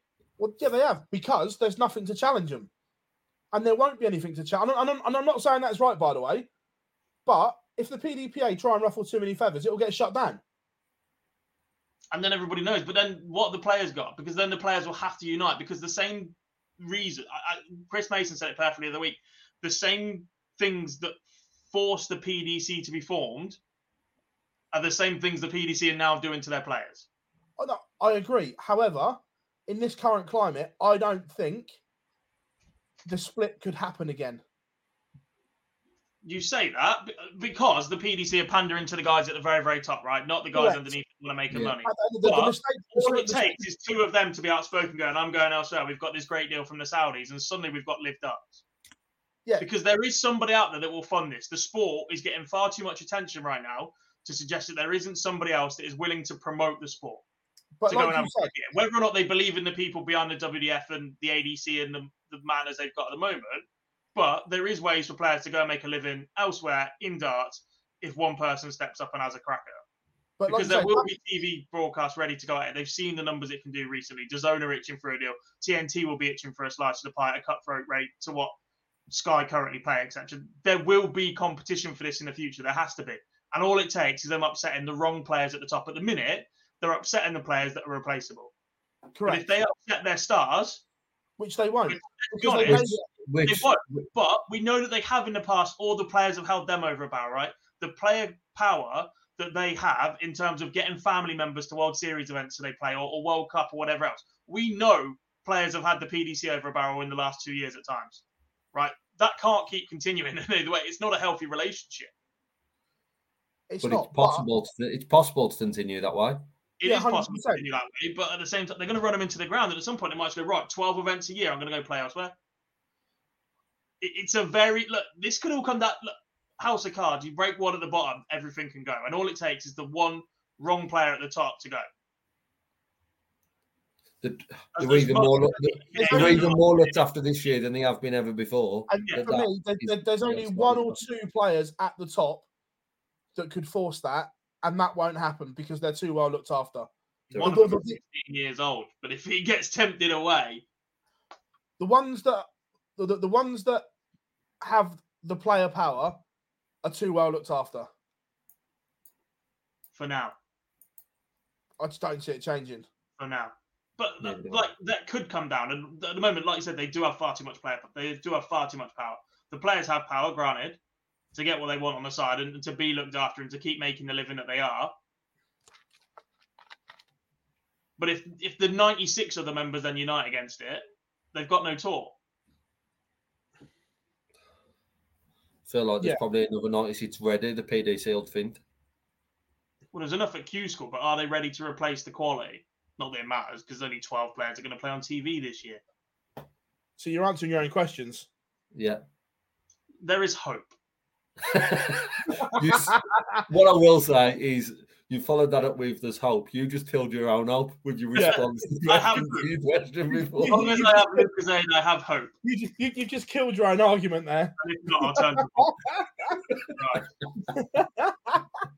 um, so that is the um, murdered next week, by the way. It's because of this. um, off of Q School. We touched on it earlier, but we'll, we'll now talk about the WDF rankings. Uh, Neil Duff is now the new WDF world number one for the next five years, by the look of it. Because of, um, I'd say is the way six the- months because he's not half playing them events either. well, he said that at the Super Series, didn't he? He said the way it is now, I don't need to play for a year, and I'll still be world number one. I'll still be ranked seeded one for next year's Lakeside. Yeah. So look, this by the way, this before everyone kicks off at me, I'm not because this isn't the WDF's fault, but this leaves them in a tricky position, doesn't it? In terms of their ranking system, what it's done to it, it it's killed it. It's not their fault, but it's left No, them in a hole. I think there needs to go praise towards. It's not a, a, t- a not at them at all. No, hundred percent, and, enough I- and I'm previously. not. The fact that I think it's seven of their top ten have gone on. Mark And Barilli is now the- world number five. Who is? Mark Barilli. Um, well, That's- believe it or not. Um, with all due respect, as- that's a concern. No, but as the their the seven of their top ten have just done and progressed on, that is the route. I know the WDF don't see it as down the seat as a competitor more than it is a route into the PDC a lot of the times. That has got to be a good sign for players going to their events that playing in a lot of them across the year as well as other stuff, but playing in them across the year and they've just won a world championship. They've already promoting for the one coming up this year has got to be a good sign for them as long as they use it to their advantage instead of a competitive way of doing it. What it does, unfortunately, currently the rankings for the WDF are a bit stiff in regards to. I'm sure Neil will hold his hands up and say, should he be world number one right now? The answer's probably no. Um, but, and it's someone who has openly said that he's not planning to play in many, and due to the ranting change, will probably still be at Lakeside anyway in November, December, whenever it, I can't remember what date it's dropped for. We'll probably still be there because of that, but it does give the opportunities to the likes of Stutt, and I mentioned the name earlier, to the other players who just miss out, that there is now big opportunities because the people in them top 16 places are not on a huge amount of points in consideration to what it could have been. So. WDF have just got to spin the narrative into a positive because it should be. It, it's They've just it's gotta make sure they use it that way. You can go and play in whatever you want, whenever you want. You can chase ranking points. If you go to one of the big ones and win it outright, you're straight in the tournament. Yeah. Go win the British Open. Go win, go win the Dutch Open, and you're in. Oh, don't get me wrong, the Dutch Open is an absolute monster to win. But you go and win those events, you're straight into the World Championships. Two weeks ago, you lost your tour card. Next week, you can go and win the Dutch Open and be guaranteed to be in a World Championship again without the entire year worth of slog. Don't get me wrong, it's not as financially lucrative. It's not as open, but actually, it's probably easier for you to go and win than it would have been trying to compete at the PDC a year ago. So there is opportunities. They have to market it right. They have to market it as an opportunity, uh, as the land of opportunity right now to to come and have a go. I think the messages they put on social media about losing those seven in particular of their top ten, and good luck to them, especially Andy Baetens is is quite classy of them. I don't think we would have seen that under previous regimes at all. Correct. Correct. imagine Des trying to type that. It would have been an absolute cluster. It would have been on headed paper. It would have been six paragraphs long, and it would have been slagging everybody else off by himself. Um, they've got a chance here. The other thing they need with that chance, though, is an acceptance. They aren't the world professional darts championship anymore. They're not the be all and end all. They're not in competition. They've, they've, they've taken that slot before the PDC World Championships that has made that diff- that relationship difficult to work with. But actually, with the right moves here, they might come out all right. And and actually, again, it goes back to asking one good question in the show about the best one to eight in the PDC. Might not be the case, but what that means is you've potentially got a better WDF World Championships in December, and that gains year on year because you haven't got your best one to eight, and you've got some players that that field will only grow. Yes, it's a huge loss to lose your world championship. That has always been the case for WDF BDO. That will always continue. But that's also a good sign for a stepping stone for someone to become a world champion and then go and progress their career elsewhere. So it's just all about how to promote it. One, I agree, the message to put out was good, but one good luck message isn't enough. It just needs to continue throughout the year, not slighting up. Just it just needs it just needs to continue in that push of it, in that promotion of their events. That this is what you can go on and achieve because there's not huge amounts of money there, but there's still a decent whack if you're a world champion, or if you're a semi-finalist, quarter-finalist, so on they've come through COVID. But if you look back at the last 10 to 15 years, nearly all of their world champions have, have made that jump now, or, or most of them. And yeah. nine times out of 10, they've actually been replaced by somebody who's carried that mantle pretty well. You, you can have a go at the, the quality of the rest of the standard, you can have a go at the quality of the world champion. But if you look at it, the only player that didn't really kick on afterwards was involved in one of the biggest scandals in terms of prize money we've ever seen in Wayne Warren. Duff has transitioned into the seniors. He's not gone down the PDC route. He's probably not been as effective in things like the Super Series as he would have hoped, or in his title defense. But you look back at people Until like now. Bunting and Kist and Durrant and Yeah. Waite and Mitchell, who have all won world titles in the last 10 to 15 years, been replaced by somebody else who has then carried that mantle again. Have they achieved what? Have, have all of them gone into the PDC and smashed it up? No. But have they always been replaced by somebody who can go, right, this is our world champion? Actually, they're not bad. Yeah. Nine times out of 10, they have. Um, just a quick couple of bits on this. Um, Matador, I agree with the spin. I, I might be wrong here, but when Australia was cancelled, doesn't that only leave two platinum events in the whole year now? Pass. Still gold as well. though. Platinum and gold qualify you outright, don't they? I know Still- platinum do. There's still six or seven golds, isn't there? British is gold. Is Dutch platinum, Masters platinum, maybe? If the Masters Dutch, exist. Dutch, and Dutch is one, and Dutch is one, and Masters is one if it goes ahead. I haven't seen that Yeah. announced. No. You know, you know I love an announcement. Um, there is another one though. Is it the British? Collie Is that- qualified outright, didn't he? Ireland is gold. Scottish Open will be gold, won't it? At least.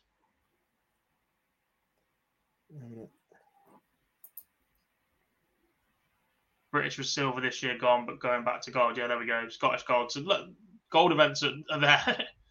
Yeah, so darts Australia will still be hosting two gold rant events, right. which you put your place in the World Championship. So you do put it through a gold as well as a platinum.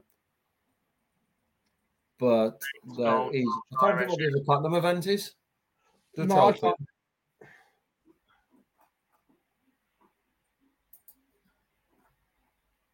But there's there's enough platinum and gold events for the player for the big boys to chase a, a one shot. They've they've basically got six or seven world championship qualifiers without having to chase the world that are spread out throughout the year. So it doesn't matter what format they haven't got to build up to it. They can just go and hit their peak at the right time for them.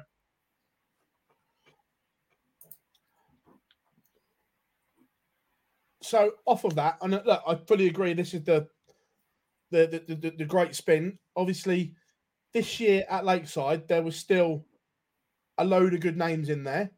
Now I'm just looking at the, the rankings to build on this year's World Championship. do you have to be a little bit clever with the marketing because perhaps you haven't got the the poster names to do what you did last year? N- Possibly they've done early with the tickets, which Well- is- you know it's a positive. But It is, equally, you've got to change that picture. Well, they are, but it's sponsored, so it's not really a, a damning Oh. indictment on them, is it? It's Oh no, separate, no, no! It was just that they literally have to change that picture. Um, There's still they- got players gotta be push. with it, no doubt. But Don't be They clever still with it, but they've still got six, nine months to build on that before that Yeah. quali- qualification criteria ends. So there's players who might make a run or may may win a gold or platinum event that actually will help with the promotion of that. I know we spoke about he didn't didn't get to that stage at the end, but how much of an addition would it have been for someone like Paul Lim to be in there when we was talking about the reserves and the dropouts? That that would have been a positive spin on one of the changes. We may see someone down win a gold and platinum event who will promote it better than what some of the other players already do. But it's a massive loss to lose seventy top Oh, ten. to be fair, Matador's right there, and he's probably listening down in the house in Portsmouth. The WDF need him to qualify. Yeah. Yes, A hundred percent. They need Matt to qualify. yes, Yeah. they they, they need players They that need- come with a different. So, like another player that Ashley Coleman. The buzz that he's generated from Q School, from Darts Ref and associated social media, Super Series put out a tweet earlier going, which players do you want to see at the Super Series this year? There are a number of shouts of players at return. The most requested player to play at the Super Series this year is Ashley Coleman. The likes of David Schlichting, the turtle, that comes with a massive social media following. Um, the Scorpion, Schlichting's best mate in Germany, got over a million social media followers. And whilst that's not the be all and end all for qualifying for a darts tournament, you've got to have some sort of ability he can play. And if you manage to get him to some events and get him to qualify, he will bring a massive audience to that tournament. Even more so if the um, viewer is watching it on YouTube. And I know hopefully that will move towards TV then, but over the whole week. But if you're having players in there who have qualified at their own right, but are very, very good social media wise, if then you're distributing that on YouTube, that's a huge hit to the WDF. There's there's a lot of there's a few former world champions as well who we may see though. The likes of Scott Mitchell, Scott Waite, like Scott Mitchell, was part of the coverage, great international side, isn't he? Horrell's just gone. Mitchell will be England captain. 100%. He's got the experience, the knowledge to be in there. He's been there, he's done it before, and he's, he's been in that side. He will be, no doubt, part of that quest to, to be there again. Surely. We've lost You boys. would, you would say so. He still loves that side of the game. He's gone and done coverage for it either end of the weekend when he had to work midweek. Like, yeah, 100%. Scott Mitchell is one of those names that you're looking at going, yeah. But the, the, the other advantage they've got is whilst the PDC Women's Series has been doing great numbers and is building the game brilliantly through the Women's Series and the Women's World Match Play and the exposure they get in the main events, they still have.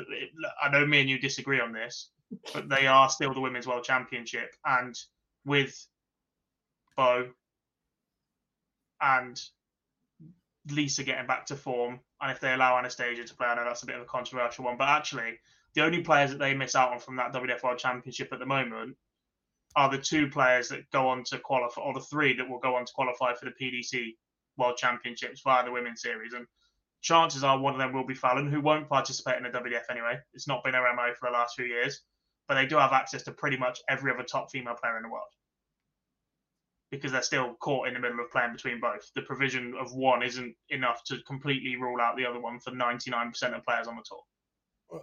Mikuru is the other one. She didn't play in hardly anything, did she? No, but she has the advantage of playing in Asia being considerably better than 99% of the Asian women. Oh yeah, yeah. That If she yeah. wants to rock up and qualify for it, it wouldn't be a massive stretch for Mikuru to go and do that. And at which point they've got Mikuru with two world titles, Lisa with four world titles, Deta still chasing it to get her first, Beau in the mix. You've got the likes of Rhiannon O'Sullivan chasing that dream. You've got Kirsty Hutchinson. You've got the youngsters that might then diversify it a bit in Robin Byrne, knowing that they could go and get a world title. They I'm- they have that element, which is still an advantage to them. It'll be interesting um, how they market it. But there was a question in there which moves us nicely on to the World Series starts this weekend, and the lineup a little bit underwhelming, shall we say? It's just an an extension of the Premier League. Yes, it's it's been that for a while, and it continues to be that. Unfortunately, I'm I'm a bit Bahrain. I get because they've sold their soul for it. I said this on stream the other day. The PDC have become a cheap puppy. You can get whatever you want if you pay for it. Um, the Dutch one, I have more issues with the other eight players. I think changing it to Benelux rather than Netherlands so they can sneak Dimmy in there, but not actually putting in Mike De Decker, who had a better year than the likes of Vincent van der Voort, is, is a huge oversight if, you, if you're doing it that way to, to bend rules to suit you. Um, Bahrain, you sort of understand the concern for that. For the, the concern for the Bahrain event is that the players that will participate in Bahrain next week that aren't the PDC eight were on the Asian tour this week, and none of them averaged over sixty.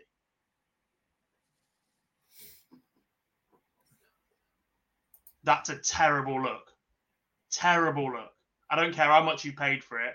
The disparity in ability there, the fact that none of your guys have got a hope, and that the first round is effectively a victory parade for every single one of the PDC players at that point, is a huge issue. Also, it's a huge issue that all your top stars, when you look at their social media, are on holiday. I think there's going to be a lot of ring rust within that eight, with the exception of maybe Luke. Yeah. Because he's obviously still been in the UK doing his stuff. But you look at the rest, they've all been on holiday or are still on holiday. Well, both Lukes are in the UK at the minute. Humphries was in Newbury back at the club where yeah, it started yeah. Littler was at some shitty football game yesterday. Poor kid. First time I've mm. seen him without an Under Armour trackie on though, so fair play to him. I, mean, I was insane. I'm sure we got told to be suited and booted. If you're in that lounge, then you have to be, I guess. But yeah. Well, by the way, from a from a sporting perspective, that being posted numerous times across United, Sky Sports, the yeah, yeah. millions of views on that can only be done. Um, but yeah, it quality of this weekend is the worry, um, not just in round one. Yeah, i it's hard to. We've seen it before, and there's there's an upset here and there, but we were expecting an unbelievable lift from the representatives to to get that win. But then when it goes into the quarterfinals, it's what level of fight and that we don't see. We've been worried about that previously when we've been the Masters. So to have this, what, two weeks after the World Championships, two, three weeks for some players, and some of them haven't, have just been relaxing the whole time. Be interesting to see the likes of Asp who went out early, right who went out early in regards to how that that looks. But I'm concerned about how it will look this weekend from performance wise, from first round all the way through to the final.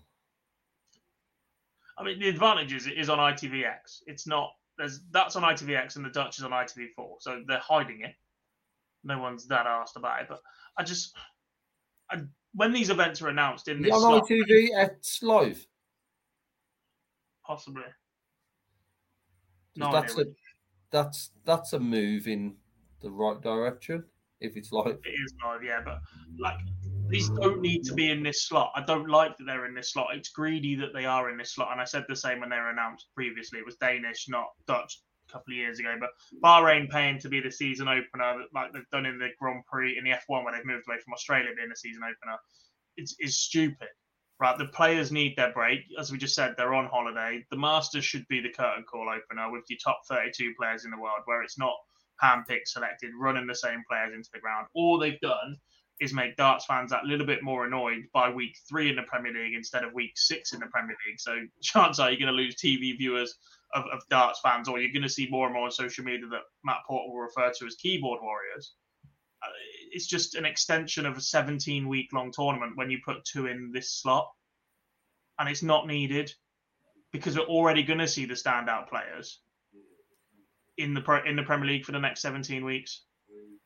We don't need two more opportunities to see them while they're rusty. The Masters would give us the other players that might come through, a hint of a, a Chris Dobey or a Cullen, not to qualify for the Premier League anymore, but to know who else is there or thereabouts. And the next time we see them will be the UK Open, and we'll build some up from the Pro Tour, and we get that different balance of players in the Premier League versus players that are doing the traditional tour. And then you get the World Series later in the year where you can put a UK, if you get a surprise UK Open winner now, they've narrowed the World Series field to the rest of the year pretty much. By backing the same eight twice in a row and putting Luke Littler in there, you've basically close the door on the World Series invites for the rest of the year. I'm convinced of it. Unless you get one of the top players refusing to go to Australia because it's too far for too long.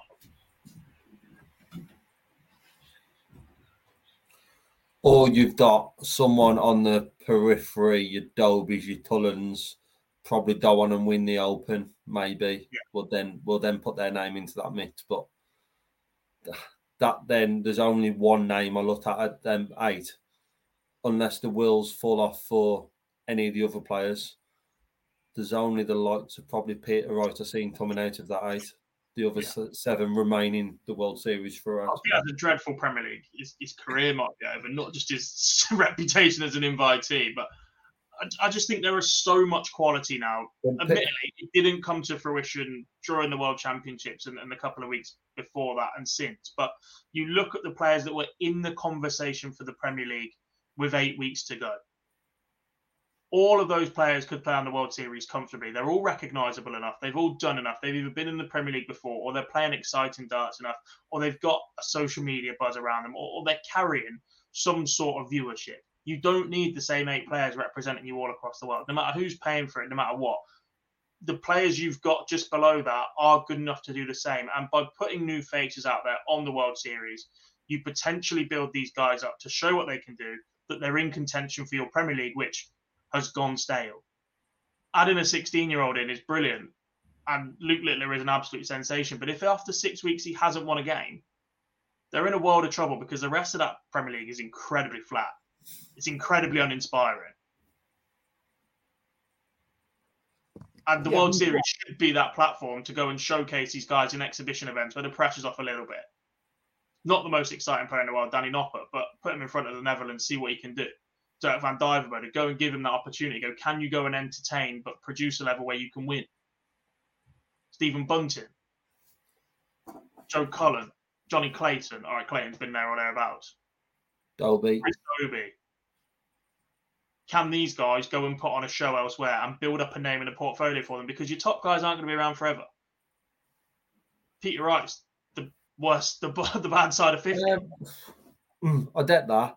When Joe you, in say Price ready to retire if he doesn't get a world championship in Wales. when you say the top players are not around forever, if you look at the six of the names, six, seven of the names on that list, they're here for a long time. Van Gerwen's openly admitted that he wanted to stop by 30, whether or not that's still a thing, but he's chasing Barney. And if he gets to Barney, I think that might be it because he's made enough and it's not the same excitement that he used to get from it. Price has got his businesses elsewhere, his attention has been elsewhere, and it, this year is huge for Gerwyn Price. Michael Smith, I think, will play on for a long, long time. He's happy just earning money. Nathan Aspinall, has been very, very good for the last couple of years, but we've seen how low Nathan Aspinall can get as well. And if that action breaks down again, I fear for the drive of getting it back up to that level. Like this top eight is very volatile right now.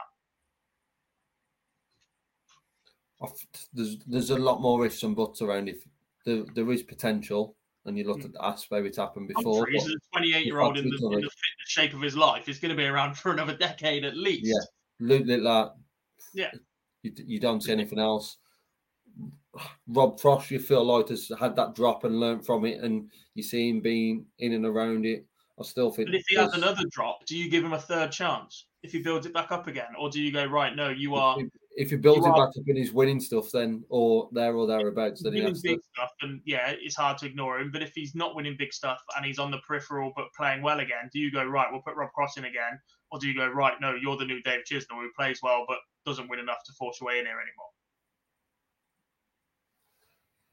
Do you know what I mean? Like it, it, is volatile because players in there have had ups and downs before. The players at the very, very top, it looks like interest is waning, particularly for travelling to the World Series events. Price and Van Gerwen are two of the players that have been outspoken about spending three weeks in Australasia. I don't think it's volatile from an age perspective. Because even more so, the players that have the players that we're worried about have come back before. Yes, there's dips in form in MVG price, we've seen, but they are still at a ridiculous level that they are still entertaining. I agree there should be a change to the World Series and how it's picked. Maybe you, I know it's a lot for Littler, but you, your world champion and your world championship finalists probably should be at the two because they've got all eyes on the on it for that world championship event. But the rest of the rest of the six should be in some sort of rotation or change, and because there's too much talent out there that we're not seeing, and with the shortened Premier League to eight and the World Series just matching with the eight players, it's just it's not good enough for the rest, even if they are on every Euro Tour event. Matador says in two years' time, how many of the top eight are still there? What in the top eight or In the top eight, yeah. in how many? Two. Two years. One, years from now. two, three, four. I'm, I'm confident saying four. Yeah. Anything else is a stretch. Because I think you've got players like Littler that can come in and like, a run to the World Championship final on debut is virtually fairy tale stuff. But if he hits the ground running and makes himself top four within a year, he's already won the, or top eight within a year. He already knocks one of them out. If you've got a decline from Peter Wright, he's in trouble. If, if Rob Cross has another dip, he might drop out of that. When you've got players on the cusp, like if Clayton refines his form, if Damon Heta continues growing, Joe Cullen's had two average years for him. One where he performed well in the first year but didn't get results, for the second year where he hasn't played as well but has got more results. If he finds that extra gear now, he's, he's ready to go and he's got something to kick on with because his son just earned a card through the JDC, so they've, they've got something to go at together. Do you know what I mean? Like, there's there's plenty here. I I imagine more four five. I still think there's the worry for the rest of the field is there's players within that eight who are not currently playing at their top game and are still in that top eight. If they can rekindle the form they've found before, and uh, that that's an if, as the rest of it is. If they find that, they potentially push away. So I don't think Smith falls out, but like you said, there are players that aren't playing well that are in that top eight, but some of that is one event. Nathan Aspinall's got a match play in there, a match play win. Peter Wright's defending an awful lot. he has done match play winning there, but he's got 18 months to He's got 18 months to accumulate that again, but if he Yeah. carries on with the same form that he found himself in when he's chasing players' championships a few weeks ago, months ago, years ago now, feels like it. Going full Titanic. I looked at he's the one out of that top batch. Does Humphries, MVG, Smith, Price for me are still in that. As long as Price is still playing the sport in two years' time, he's in the Yeah. top eight. That's the if. Then I think that makes him volatile as well because he Frost- is so. he- he Froston can- win another one, Knockington win another one, and Asptan. So that's Yeah. why I'm at four and then maybe five because one of them, if not two, will go on and make another. I There's the concerns on the- about Peter Wright being out of there, and then it's hard not to say in before the world's in two years' time that Luke Littler won't be in the top eight. Yeah. Surely And he will be because of how much he's you've just so many players outside of that eight that have won titles before. You look at the players further below. Johnny Clayton, all right, he Chisnall and Heta haven't. Cullen has. Dirk will go close. Dimitri has. Dobey has. Bunting's won a BDO Worlds. He's, he's getting closer and closer by the day. Ross Smith won title. Uh, Andrew Gilding's won a major. James Wade's won a major. Ryan Searle is right up there in the conversation for best player to have not won one so far, been to two finals. Josh Rock's just outside that. He didn't have as bad a year last year as perhaps everybody made out, considering he's 21st overall. Clemens has been a world championship semi finalist. Schindler's on it. Oh, that's close. Schindler for German number one, by the way. And then you've got the likes of Gary Anderson outside that, who seems to be enjoying darts more than he ever has. And Luke Littler, world 60th or whatever he is. 31st. Yeah, that was close. I love that on Darts rankings, by the way, because everyone else has got like a little plus one or a minus one in red and green, and Luca's got a plus 133. Three, yeah. um, on the, the World Series, because that's where we were. Uh, evening, Danielle, as well. Hope you are good. Good to see your mum playing today. Um, do we expect much change for the others? No. No. One maybe. I think Australia, you might get one or two. I think you might get an alternation. I don't think you'll lose both of them, but I think if they're going to be set for the next couple of years, I can see the likes of Van Gerwen and Price alternating the years that they play and, and picking some time at home for family and, and not traveling, etc. Um, I think you've told the world that Luke Littler is available for the World Series, and no matter how badly the Premier League goes, everybody's going to want Luke in this year. The world champion goes to all of them if he wants to be there. If he wants to pull out, is a different matter. Peter Wright will not be allowed to pull out. He'll get grounded if he does. Take his pocket money away from him. Um, then you're looking at Cross and Aspinall, I guess. And it's how vulnerable of their spots. Cross has done an awful lot of work for the last year to get these sort of invites again after talking himself out of it the year before in spectacular fashion. Um, Asp surely doesn't miss an out on being match play champion.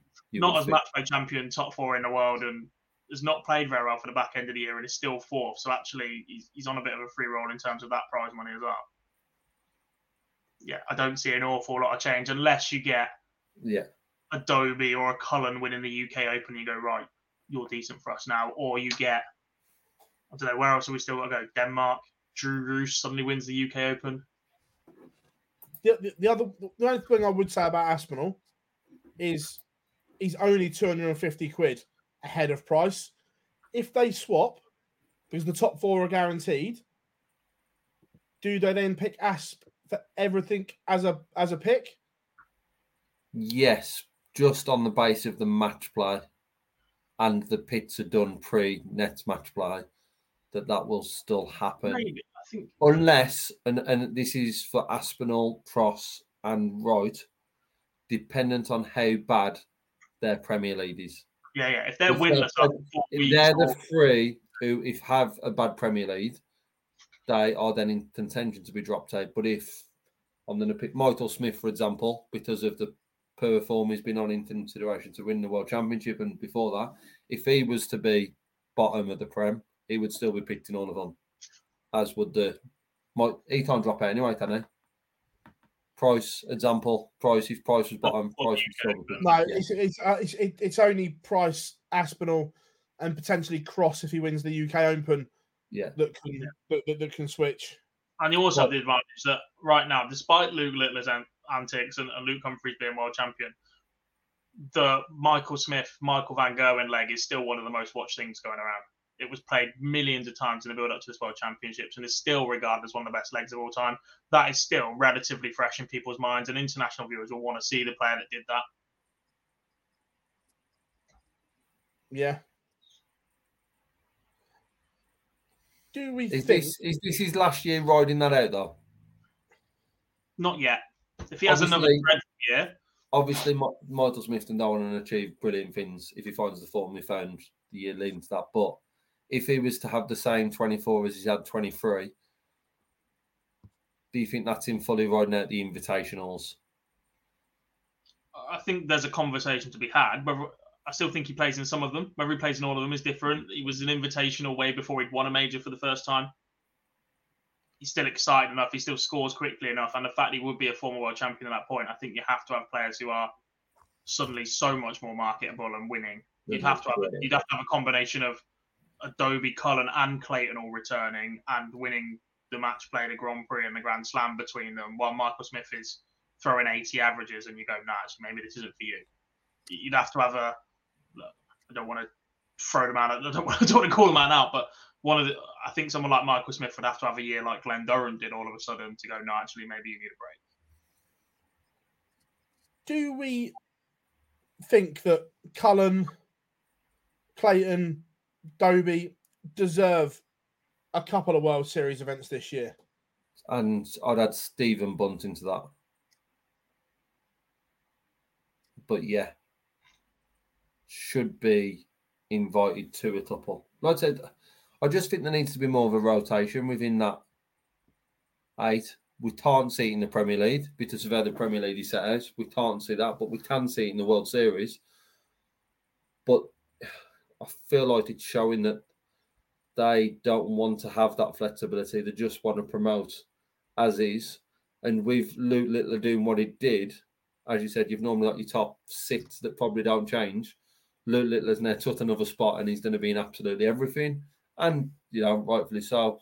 But I worry that those players you've just named, Cullen, who's Cullen, Dobey, Bunting, Clayton.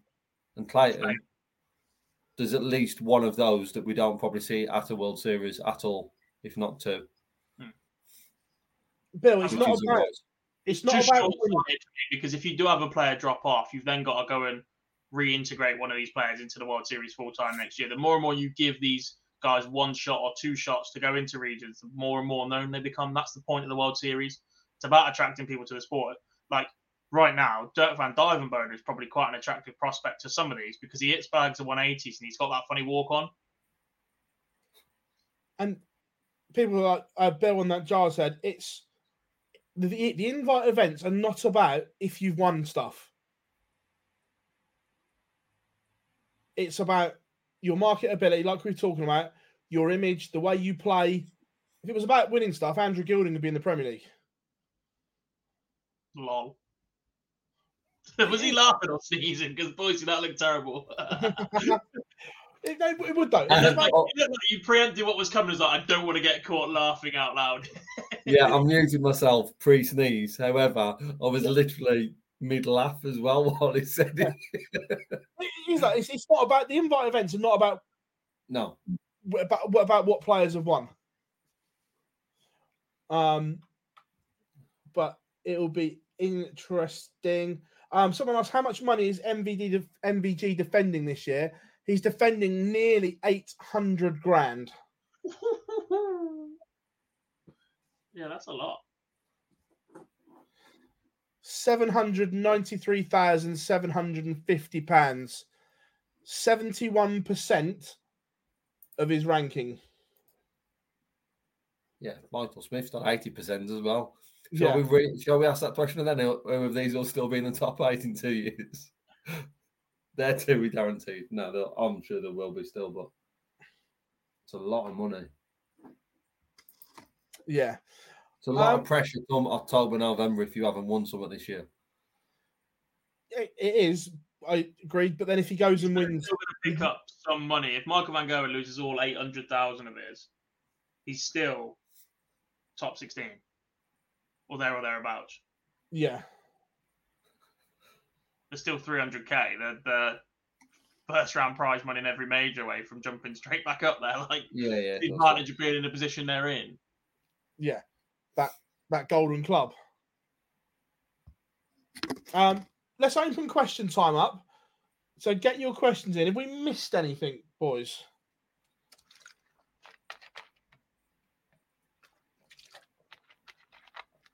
Did we mention Duffman winning? Does he do in a pap if we don't? Uh, no, but Neil Duff won uh, week eight of the Super Series. He actually it was it was actually a really good finals night. To be fair, yeah, it was yeah. really good. I wish there was a way to just make Martin Adams five years younger. Oh, I'll tell you what, 67 years old and he still throws back to that 14 darters. He chucked in an 11. It's just, oh, it's majestic. I, it would be great if he goes and wins something on the World Seniors Darts Tour, but I just think all the events are too long in format for Martin to compete in short weekends as well. Yeah. I think he's going to run out of steam. I get, I get why you say about him being five years younger but I'm loving the fact he's still able to do and oh, deliver oh, yeah. what he's doing at his age. John Wesley running about. the fact yeah. nobody else could have done that either, by the way. Nobody yeah. else could have walked in, done the bullseye challenge, introduced it as flamboyantly as, as Martin Adams did, and then gets Jonathan Worsley running to the board to take his darts out for him so he can compete in the bullseye challenge. I thought that's beautiful. Yeah. Yeah, no, it was it was good. Yeah, no, just a really good one. Um other than that, have we missed anything? Don't think so.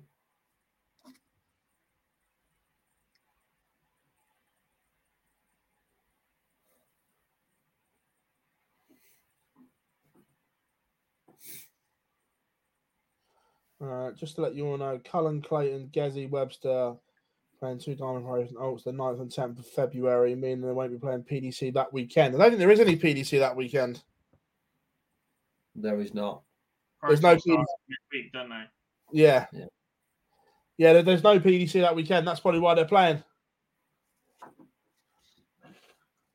Uh, yeah, uh, Henry, we spoke about Darren Webster just missing out earlier on in the show.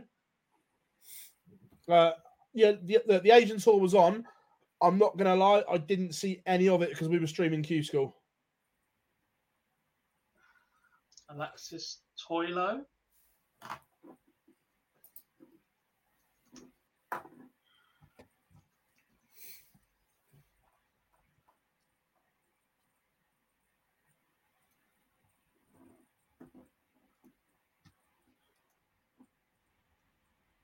PDC haven't even updated that order mode. Everyone was on Q School. wasn't I know what we missed. Asia to stage PDC World Cup of Darts qualifying event. They've taken Singapore's spot as an automatic, kept Bahrain in because them lads that average 60 are worth it, and added a World Championship, a World Cup qualifier.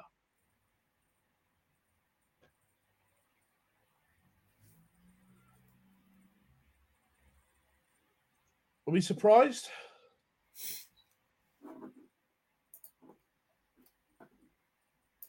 No. More money. Money But- talks.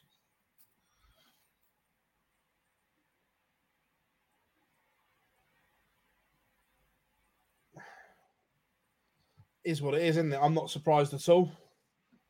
Um,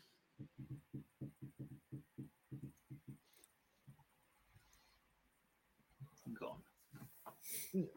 Is what it is, isn't it? Yes. Uh, what questions are we in there? I'm just scrolling now, see if any are in from earlier. Could Webster missing out on tour card be better for him? Hasn't done much in the last two years, but he could maybe be better off away from the PDC with the opportunities now. Maybe, I mean, he just made that tiny little surge at the back end of last year, and he just started to become not relevant again. He come through the World Championship qualifier, didn't he, out of nowhere? Um, It depends how you want to phrase the better for him.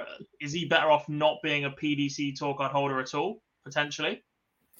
He's over the age of 50, isn't he? He is. Could he go and compete on the on the seniors tour and put himself in a couple of TV events and play vault and some floor stuff?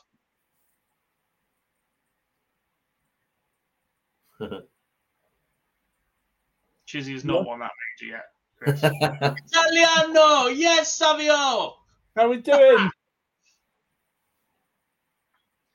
Is the only way Pilgrim gets a tour card by winning the challenge tour. He always put for unperformed at school. I mean, Possibly. the expectation on Pilgrim has been has only ever been as high as, as this year. The last couple of years, he's, he's been in that conversation, but it's the performances and standout um, of this year in the Super Series that people gone right. He's he's getting there. He's he's one of the favourites. He has to romp home to victory. So this year's massive for Darryl because I think he carried that pressure of going into Q School being one of the favourites. Yeah. hundred percent. And I think that got to him a little bit. We saw in performances in, in the last week in the Super Series and then into Challenge Tour. Um into Q School, sorry. And how he responds this year is massive. If he hits the ground running again, goes to the challenge tours, smashes people up again, puts himself in a decent position, then I think he, he can and someday will be a tour card holder. if it completely um if it completely the, the drive goes from him then it's a completely different matter Yeah. Yeah, it'll be, it'll be interesting. As I say, his prime bottles will be on the floor. Fine boy. Uh, Archibald, you can continue to do whatever He's you not. want because you're by commenting. I'm thick-skinned and couldn't give a fuck, but your commenting is helping our interaction levels, so I massively appreciate it. i've just banned him That's all right, but the fact is, his interaction levels have have helped us. We'll we'll, we'll, we'll take it. Who's your player to come top and bottom for the Prem? Uh, I'll go first because I actually know this off the top of my head. Luke Humphries wins the Premier League. He wins bloody everything at the moment. And Peter Wright finishes bottom because he cannot stand this format. To, to call a winner of the Premier League now is hard because it's over. Luke wins it. The only way Luke Humphries doesn't win this Premier League is if he'd been clamouring for it for so long. Now he's finally got it, he crumbles. And Can we don't- change? Can we change the question to who tops the league instead of who wins the Premier League? 'Cause that's ridiculous. Finals night. Oh, yeah, finals night. match. that- Yeah, Yeah. Humphries is the guy for me. Top four will be Humphries, MVG, Littler, and Price. Three of the four. You are correct.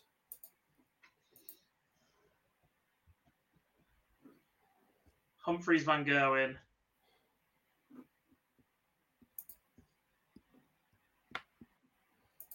Littler,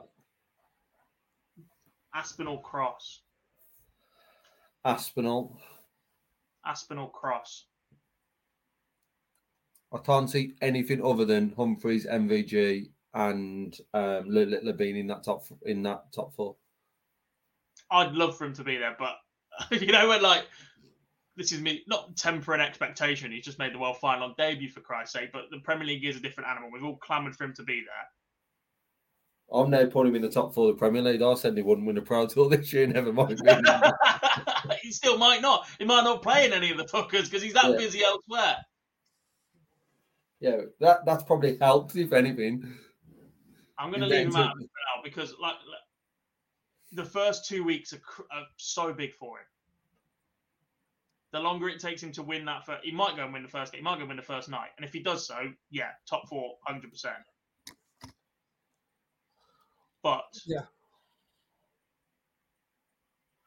The, It's dri- the the, longer- drive, the drive for Littler each week is more than it is for the other seven because they've been there and done it. I the just think the levels. takes Littler to register a win, the more and more his Premier League selection becomes an issue. Any other player, they've earned it, they've been around long enough, fine. But when it's not contentious, but there is a lot of discussion around it, should he, shouldn't have he? Is he too young for it? Is he ready? Look, If he goes and wins night one, he settles absolutely fine. But the longer the longer it takes to get that first win, the more Luke Littler's inclusion in the Premier League will become an issue. won't be an Evening. issue. Evening, Conan. Hope you are good, buddy. Good to have you in. Um, Anthony Prossel cross um, cross fourth. I like that. Um, will we get a new Pro Tour winner? If so, who? Littler. Yeah, that one's simple, isn't it? Um, who hasn't? There's got to be a list somewhere.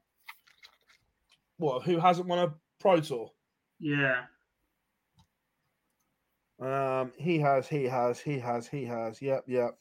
Yep. Yep. Yep. yeah, yeah, Yeah. Luke Woodhouse. I like where Woody's game is for the last year. Yeah. Um. Yeah. He has. Neither, Chris. They're just sat on my floor with the rest of the shit. I'm gonna go Yeah. rogue. I'm gonna go rogue. Martin Lukeman. I'm gonna Martin, Luke, man. Cheers, go. Philip. I'm gonna go new tour tide holder Andy Baetens to win one this year. Yeah, yeah, I can go with that. Potentially Danny Lauby as well, because he's one that could hook it up on a day. Also, I got to call out our friend Jar for calling us a moron for saying Aspinall in the top four. The format suits him, scrapping away suits him, and his record in the tournament is far better than four of the other players in the tournament. Picking up two Despite the points fact- here. Despite Point the fact he's in no form whatsoever, it's Yeah. a tournament that's made for the likes of Nathan Aspinall. Pride and Cross as well. Cross will pick up points. Um, I'll tell you what. Over the 15 weeks, Humphries Humphries comes tops for me. Um, what's the show tonight, boys? Loved every single minute of it. My pleasure. That spoke a lot of sense. I agree. Tom waits wait to be back next week to talk about the Bahrain Masters. We'll have seniors qualifier because I'm in Reading this. We're in Reading this weekend. oh yeah, we are. We're not going to see any of the Bahrain Masters. We're going to rely on Phil Bars' opinion to carry the entire show. well, you know, We'll miss next week then. We'll see you all on the. See you the first week of February when there's no more pro and there's no more seniors qualifiers. when when Dobson told us through the Premier League week on week. Yes.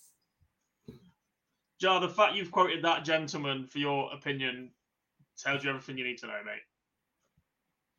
That's like using Wikipedia in your university. in a university essay, mate. Come on now. Um, right, everyone, we are going to sign off for the night. One unbelievable live lounge it's been. If you haven't yet, make sure you drop us a like and subscribe before you go. Massively appreciate it. I'm doing a sit down with Matthew Edgar tomorrow, so that will be out in the next couple of days as well. So make sure you turn notifications on for that one, not to be missed. But I'm in Phil Bars, Lee Boyce, Jack Garwood. Thank you very much, everyone. Give yourself a round of applause, and we'll see you all very, very soon. Hey, it's Danny Pellegrino from Everything Iconic. Ready to upgrade your style game without blowing your budget? Check out Quince. They've got all the good stuff shirts and polos, activewear, and fine leather goods, all at 50 to 80% less than other high end brands. And the best part? They're all about safe, ethical, and responsible manufacturing. Get that luxury vibe without the luxury price tag. Hit up quince.com slash upgrade for free shipping and 365 day returns on your next order. That's quince.com slash upgrade. Hi, I'm Daniel, founder of Pretty Litter. Did you know cats tend to hide symptoms of sickness and pain? I learned this the hard way after losing my cat, Gingy. So I created Pretty Litter, a health monitoring litter that helps detect early signs of illness by changing colors, saving you money and potentially your cat's life. Pretty Litter is veterinarian developed, and it's the easiest way to keep tabs on your fur baby's health right at home. Go to prettylitter.com and use code ACAST for 20% off your first order and a free cat toy. Terms and conditions apply. See site for details. Mom deserves the best, and there's no better place to shop for Mother's Day than Whole Foods Market. They're your destination for unbeatable savings, from premium gifts to show-stopping flowers and irresistible desserts. Start by saving 33% with Prime on all body care and candles. Then get a 15-stem bunch of tulips for just $9.99 each with Prime. Round out Mom's menu with festive rosé, irresistible berry chantilly cake, and more special treats. Come celebrate Mother's Day at Whole Foods Market.